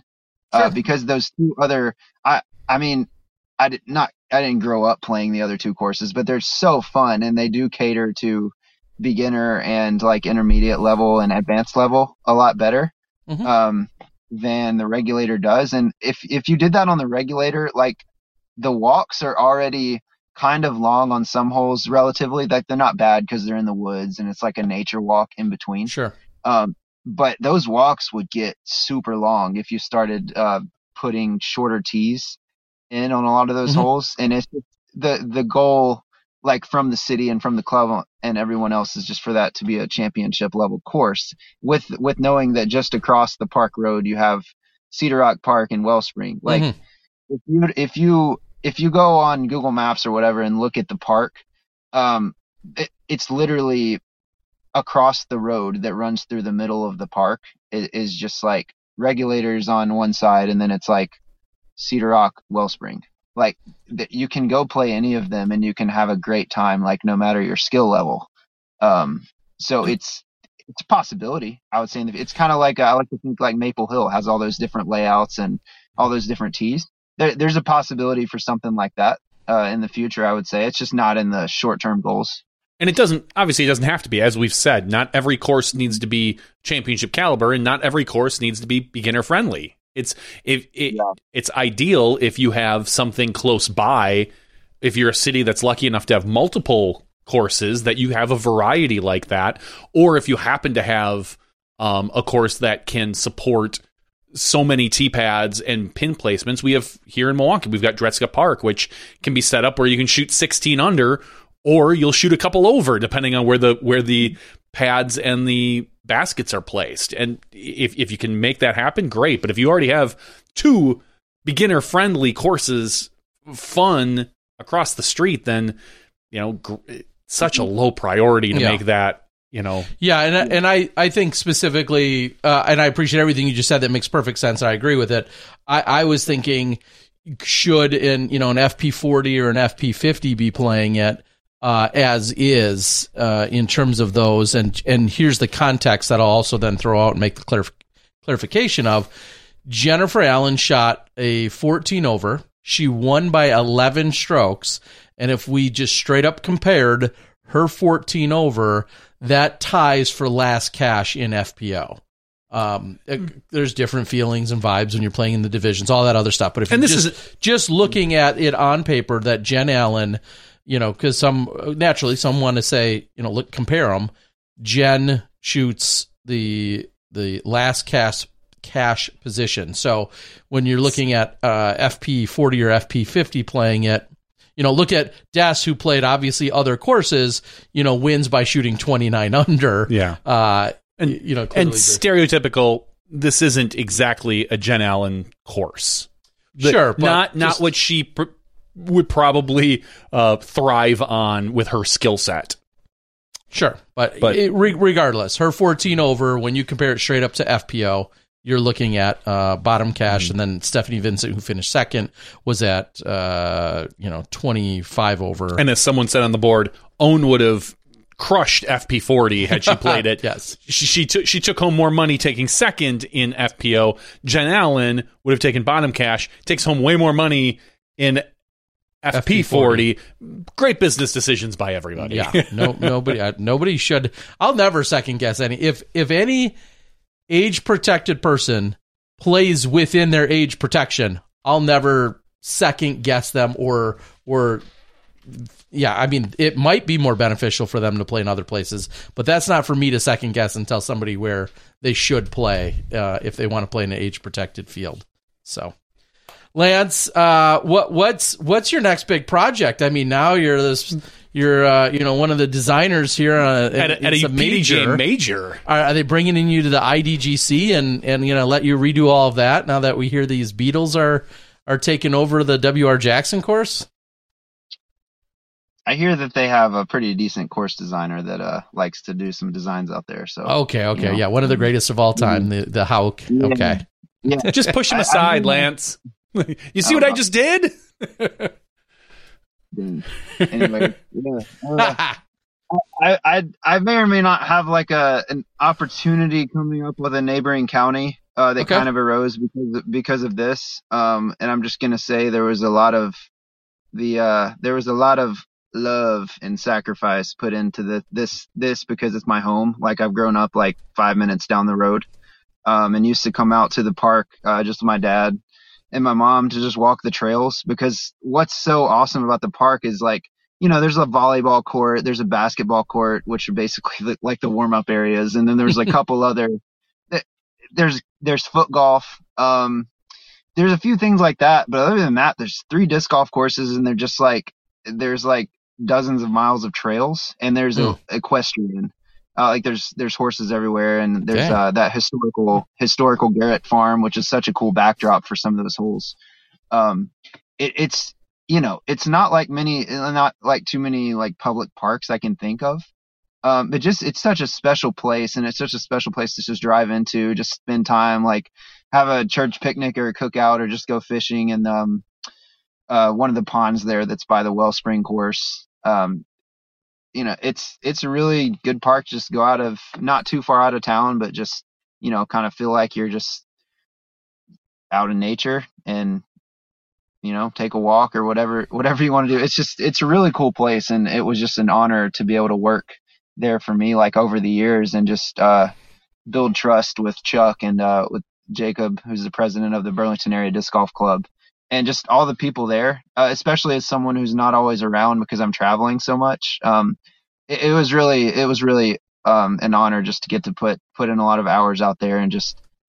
I mean, I a, bi- a big weakness in disc golf can be overthinking everything, but it's a really good thing with course design. A really good thing with walking a property and really trying to find the best the best way to fit the puzzle together. Um, and it can you can look at it as frustrating and never ending, or you can look at it like once you get it right, like that feeling of just seeing everything come together.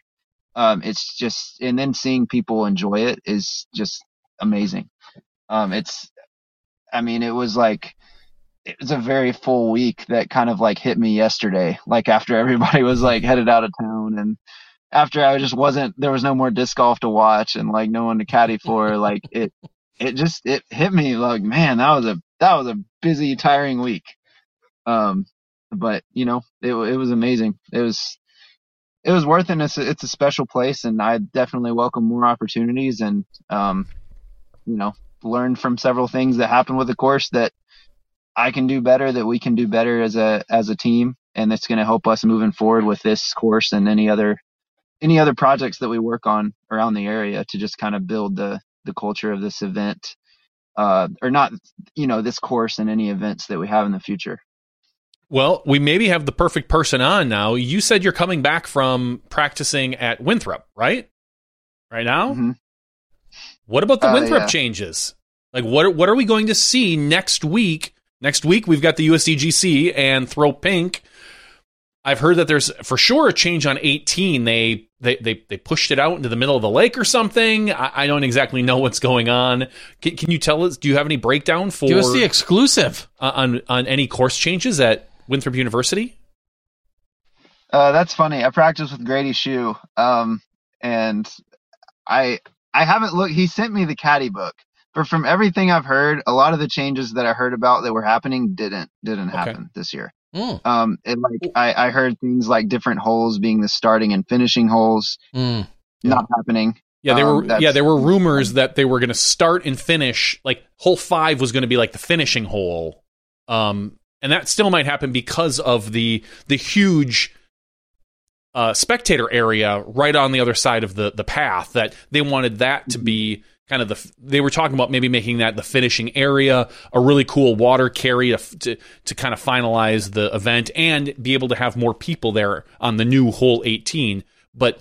I also Yeah. heard, just like you, that that wasn't happening this year. And and darkness Maybe is not not as year. much of a problem. Yeah, I too. could see the uh, I could see the I could see the concept and like you know taking away like 17 and 18 as 17 and 18 it would be more like an amen corner as obviously as Mhm. opposed to the last holes because you know that would be what like 11 12 13 something like that so Mhm. um that that would be I can see why they would do that but I went down there because I'm playing Seth Burton Memorial in West Virginia this weekend, just because there's like, um, it makes sense for me to play that basically instead of like something like uh, Carolina Clash, just because of the competition and everything. So Mhm. this is my only day to practice before I try to qualify next Monday. Um, but there, I I didn't, you know, going there, I just realized it was just going to be kind of another practice round at Winthrop like I was used to, and other than just like some rule changes, uh, which I will not go into. Uh, there was pretty Oh, I saw that look. I saw that look. That's the look I Yeah. get. Okay. pretty much the same pretty much the same uh the same OB shapes and the rock lined OBs um which I think is a good touch out there Yeah. uh, as recent years I think last year had a lot of changes and I think most mostly it's it's what we saw last year Okay. um from what I remember so it was just kind of getting some more reps in on that that same thing so nothing major I No, would say no, ma- no major like redesigns or changes. Yeah, because I had originally heard someone say they were going to take 18 and push it down and almost build something out the path into the water area, almost like an island or something. There was some crazy talk going on. So like 18 Yeah. down, not you know where it normally is to finish, but even further in. And I don't know, but there were talks. Yeah, there's opportunity. Like it's very cleared out behind the basket, like Mhm. um, out of bounds. Like I guess for more spectators, so that uh, that's interesting though, because literally all you could see from down there is once people come around the corner putting out Yeah. down there near the water. So Um, I, but you know, you want people to be able to surround and kind of see the final moment, Yeah. which I think is why they moved that uh the Sexton pin up there when it was a par three, like Yeah. whenever he laid up Yep. three or four times to win. like uh, that that was with uh with more spectators being able to see it in mind. Um, so I could see them going to across the lake in the future if that's they really want everybody to be out there and surrounding it. Um, I, I could I could see it. That's why I wouldn't have been too surprised if they did that. Yeah, I can see. I, I, you're right. I think that that's going to happen in the next couple years, depending on how big spectatorship gets.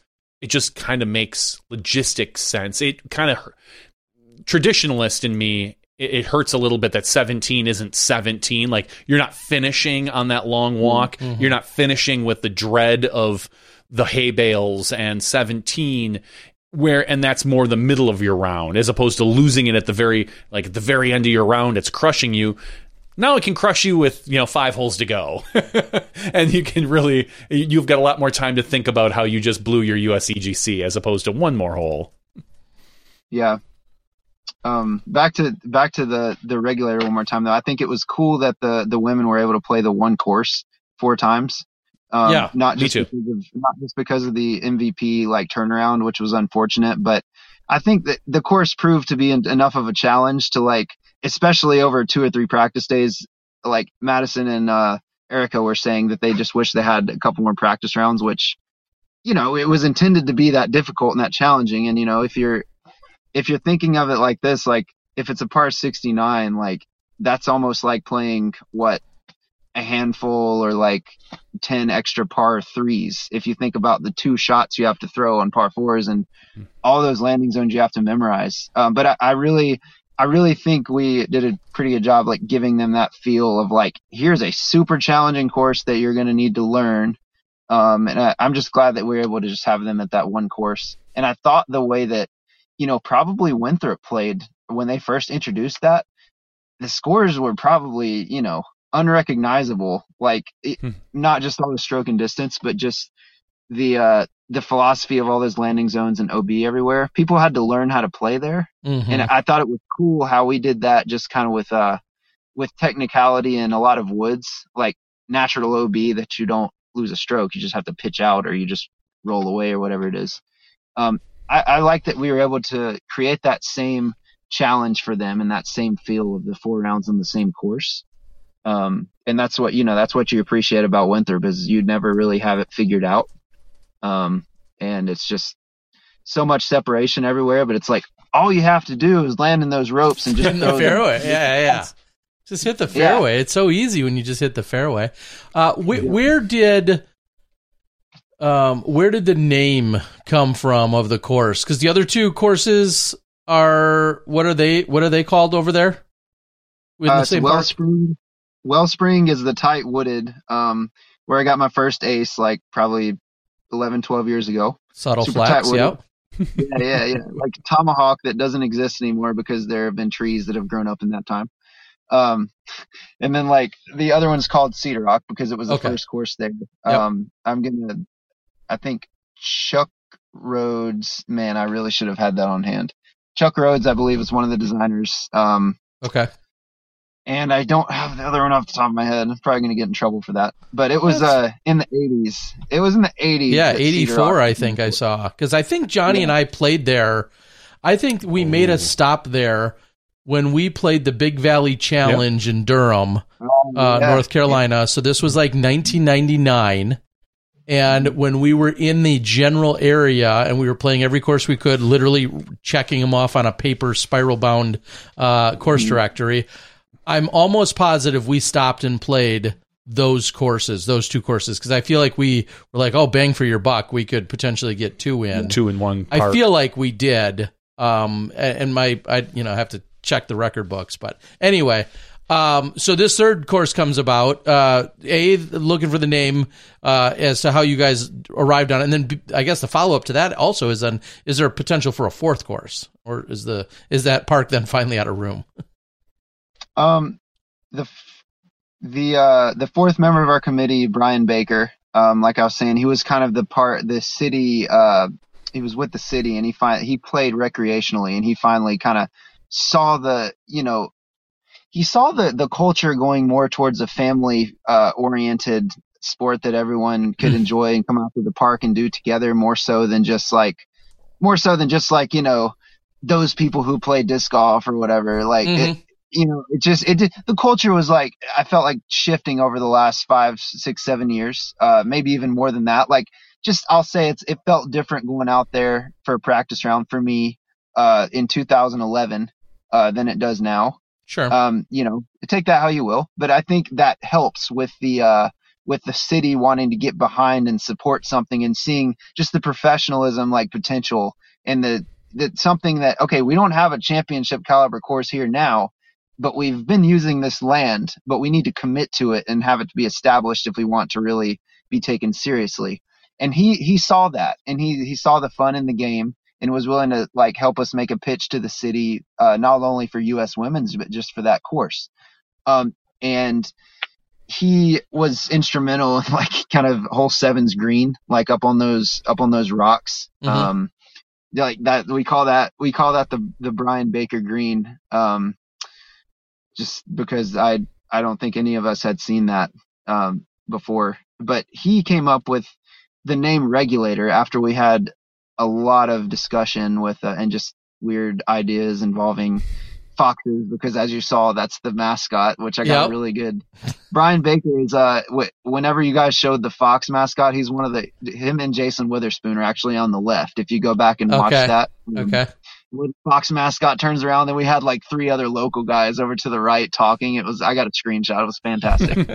um, but just something involving like a, a fox and like a farm and like there was uh you you have the Garrett historical farm was was more from the Civil War era, but Okay. we definitely wanted to go all the way back to if anything the Revolutionary War era, uh something like older, just like you know local history, but let's you know keep it like agreeable and all you know of of course like just appropriate and the regulator i just thought it sounded like a cool name the first time i heard it and then i kind of looked it up and so whenever the like during the revolutionary war period like the the loyalists uh who are the the british kind of occupants in the area like in north carolina were uh like hiking up taxes and stuff like that. And uh, the regulators were people from Western North Carolina, I believe, and kind of uh, this area, maybe like down towards Charlotte, who were really just not about the taxes being so ridiculous and the, them taking advantage of,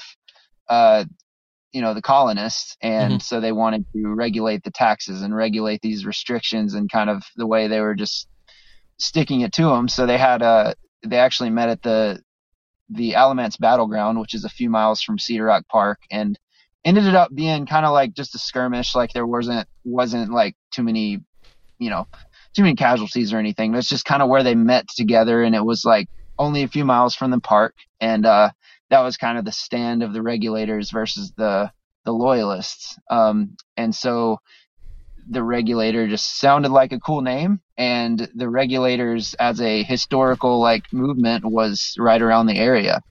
Um so that was i was i was all in once i read up on it. I was like that's you know i, I always love when uh when sports teams have like a geographically or culturally appropriate name from like where they are in the country or you know like in the in the world or whatever Sure. um, and it was really cool to be able to tie that into the course. Um, and it's it's interesting because I actually interned a few years ago uh, with the guy who did our signage uh, in the graphics, and he said that the colors on the signs it was like a, a gold, kind of a dark red, and a a navy blue were actually the colors of the loyalist uniforms. So I didn't know this before, but like you are the regulator trying to play through like basically every course asset is colored like the loyalist uniforms. You're trying to defeat the course, and if you defeat the course, you're the regulator. Okay. So it's kind of backwards from what you would think. So it's like you can take it how whichever way you want. It's more fun to say like you got regulated or whatever. Yeah. Like Well, but you can see that you did regulate if you you know shoot the course record, or if you even shoot under par maybe. Um, and that that's kind of a fun way to think about it. It's kind of like a theme park ride or something. It's like I came Yeah. out and I conquered. So, I- I- cool. When someone had just initially asked me and I was uncertain, I had said I was under the impression, not knowing much about the course design and certainly not tying it to any kind of history because I ain't that smart.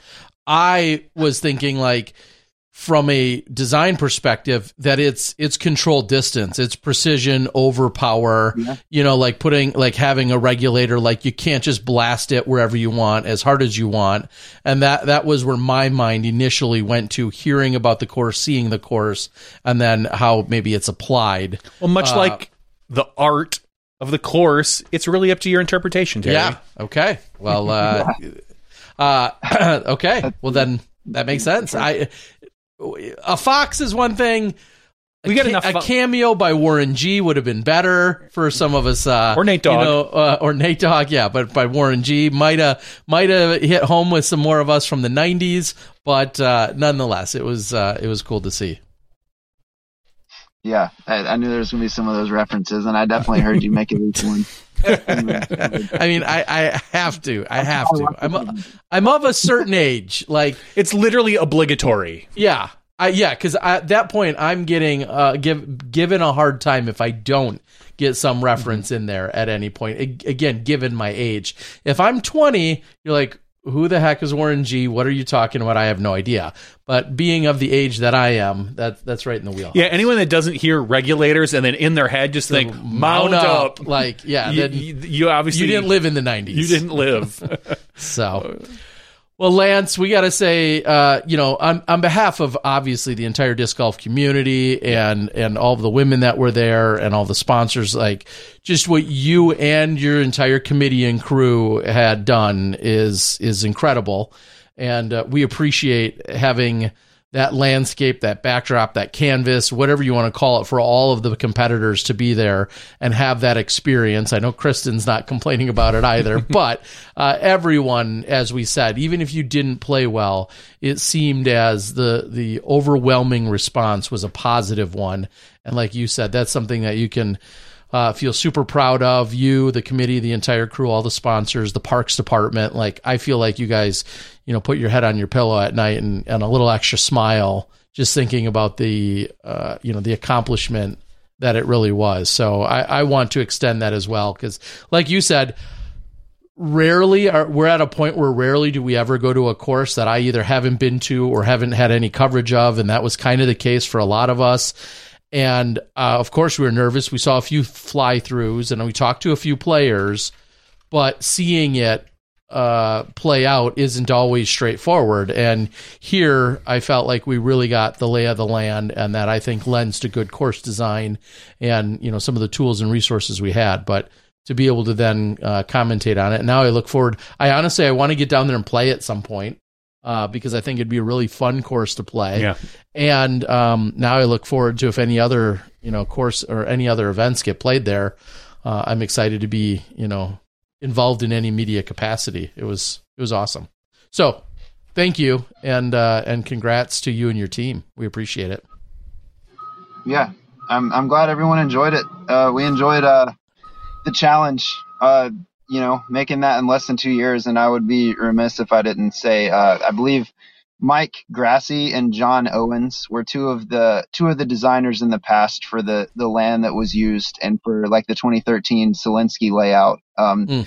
Which is on which is on McFly So High like YouTube channel by the way Okay. if you want to go back and see the Yep. the how that course has evolved and like kind of long story short, we had to use only the one side of the main park road is why some of those signature holes like hole one uh weren't able to be in this layout. And also it's kind of nice because this current layout only goes next to the road. Like the tee from one is like a couple hundred feet away from the road and then out like on holes 14 and 15 that that fence is by the park road. But other than that it feels very like secluded and kind of out in nature. Uh, but yeah, those those two guys were instrumental over the years of having some of the the the greens and kind of the ideas for the fairways that we definitely used parts of uh, in this course. And uh, if you if you go back and watch those old videos, it's kind of cool. You can kind of tell what they used to look like. And oh, hole 18's hole six, like Sure. and just a lot of the same areas um, that really helped pave the way. Um, really, the difference was just kind of using the woods more because of just having the the license to do that. nice. Um, and yeah, it, just a lot of people, a lot of people before me. I don't even know all the names of them just had so much passion and uh, a lot of people have had a good time on that side of the property and just with the other two courses uh, over the last few decades. So it's I, it's a blessing to be able to work with it here and now. Like whenever kind of the world's getting to know about the park and about the course, that anybody can go play any three of them now. Sweet. Well, Lance, uh, we're going to let you go. We want to say thank you for the short notice and jumping on and, and, and having a good signal. Everything else that went really very smoothly for us. Yeah. Uh, we wish you the best of luck at your event this weekend. Hopefully, I'll just throw it out there in about eight days or so, eight or nine days. Hopefully, we're having a conversation because that means you qualified on Monday at the USDGC. I'll be rolling in a day or two later, and uh, hopefully, you're one of our Monday qualifying stories that uh, I'll get to talk to come uh, maybe after round one or something like that. Um, nonetheless, yeah, super, super excited and, and we wish you the best of luck. And thank you again for joining us tonight. We really appreciate all the insight and all the, the, the behind the scenes as to what it took to pull it off. And one final time, I'll just say congrats to you and the entire crew. The for whole doing team, it. yeah. Yeah. Yeah, thank you, thank you guys for having me on. It's been uh there were a couple of opportunities in the past, but uh, finally, finally able to get on here. It was, it was cool. Well- finally be able to chat with you guys for sure. We appreciate it. And uh, again, nice work on everything and uh, good luck.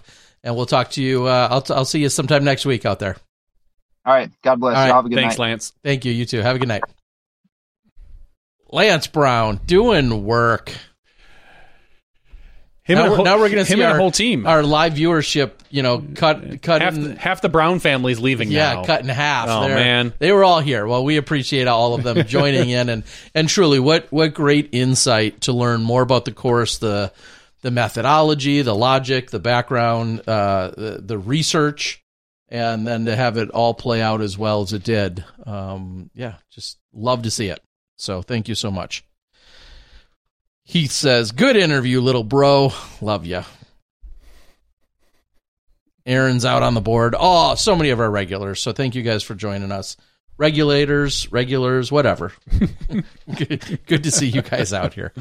Uh, do we have anything of major note for our regular show? I don't believe so. We talked about that's- the DGBT news. We talked. There's there really was no PDGA news because we're at USWDGC. I do. Go, uh, I'll I'll interrupt and go with one other Sure. uh, also exciting note and very well deserving. Uh, we saw that Sarah Nicholson not only celebrated her birthday last week, Happy birthday, Sarah. on that same night, I believe, is when she received a Becky Zalek Award, a brand new Oh. uh, Becky Zalek Award uh, for uh, be, basically being an outstanding ambassador and tournament director. And, Sarah's the tournament director for Throw Pink. she yes, she is the tournament director. Uh, I know she has in the past. I didn't know if anything had changed. I didn't think so, but I yes, I kind of so- hedged my bets there a little bit. And she's probably thinking about maybe dozing in or out of sleep right now. She says she falls asleep to us almost every Tuesday night. So, well, know, even if you're hearing it later, Go to uh, sleep. can't say enough uh, how well deserving and congratulations to you. Uh, I know there was. I heard there was a recording uh, in this new initiative put together to have uh, a, a handful of women, some of the pioneers of our sport, together, gathered together. Uh, I'll, I'll call it like symposium, like is is my understanding of it. I believe it was recorded, and if or when that gets released, I'm really excited. Unfortunately, I didn't, I don't know much more about it beyond that, but I am looking forward to it. So if it's out there, uh, hopefully we'll be able to direct you guys to it as well to hear from some of again some of our um, sports movers and shakers and early pioneers uh, the women's side of disc golf. So look for that. Uh, the only information I'll give Yes. is we talked about Burlington, the city. Mm-hmm. I believe there are, according to Wikipedia, and Mm-hmm. I saw a different conflicting, there are 22 Burlingtons in the United States. That's it. Uh, There's one in Wisconsin too, where I often like. Yep. It's kind of technically like the city that's really close.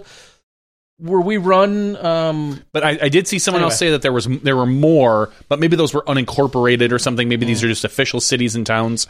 Um, and I believe I thought I saw, I counted it's about the the 26th most common, maybe maybe it's 23rd most common city name in the United States. Hmm. Did you see what number one was?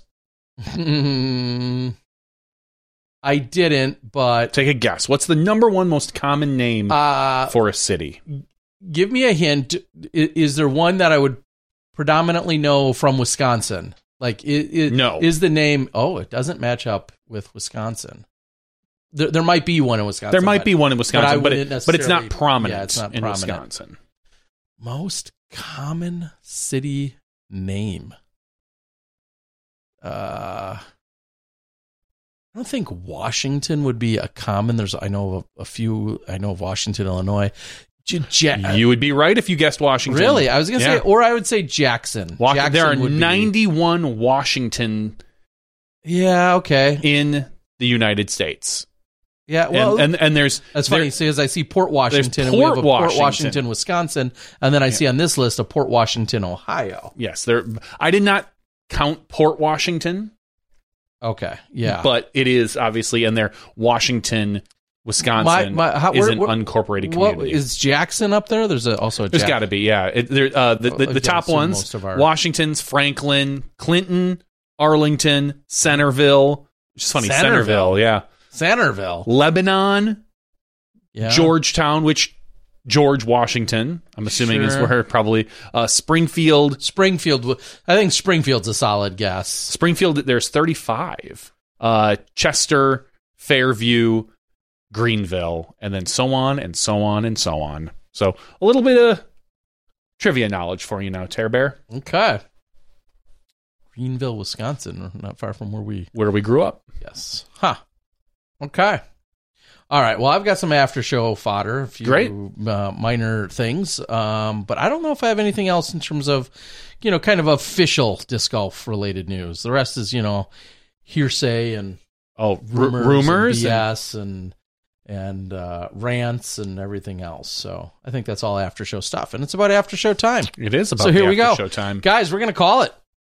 Uh, we appreciate the entire Brown family for showing up, Brown and extended Brown family, uh, and Lance. and Lance, yeah, yeah, yeah, him too. But uh, I mean, really, Glory- we're all about the views and the clicks. We're Glory is my favorite. We're so clickbaity here, so uh, we're all about the views and clicks. So we do appreciate them chiming in and being along with us. And obviously, we think as highly of of Lance as as his entire family does um, as well. So yes, uh, agree with everything mentioned there in the chat.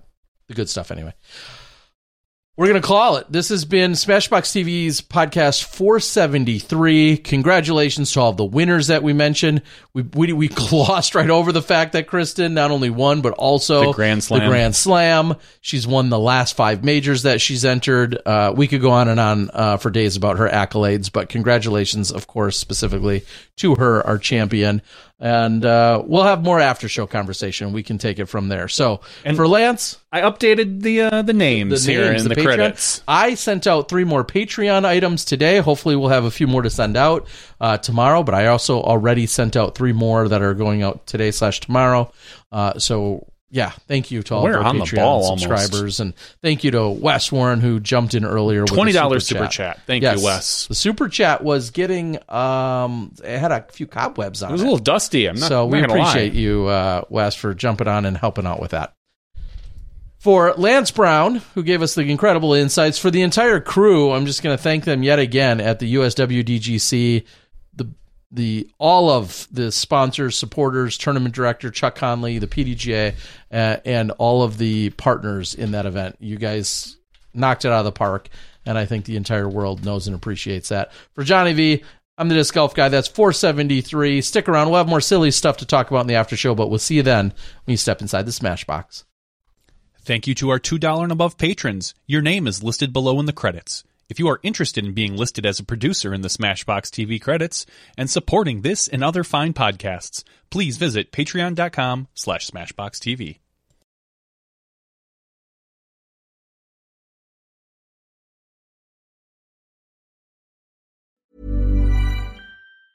Hey, it's Danny Pellegrino from Everything Iconic. Ready to upgrade your style game without blowing your budget? Check out Quince. They've got all the good stuff shirts and polos, activewear, and fine leather goods, all at 50 to 80% less than other high end brands. And the best part? They're all about safe, ethical, and responsible manufacturing. Get that luxury vibe without the luxury price tag. Hit up quince.com slash upgrade for free shipping and 365 day returns on your next order. That's quince.com slash upgrade. Hi, I'm Daniel, founder of Pretty Litter. Cats and cat owners deserve better than any old fashioned litter. That's why I teamed up with scientists and veterinarians to create Pretty Litter. Its innovative crystal formula has superior odor control and weighs up to 80% less than clay litter. Pretty Litter even monitors health by changing colors to help detect early signs of potential illness. It's the world's smartest kitty litter. Go to prettylitter.com and use code ACAST for 20% off your first order and a free cat toy. Terms and conditions apply. See site for details.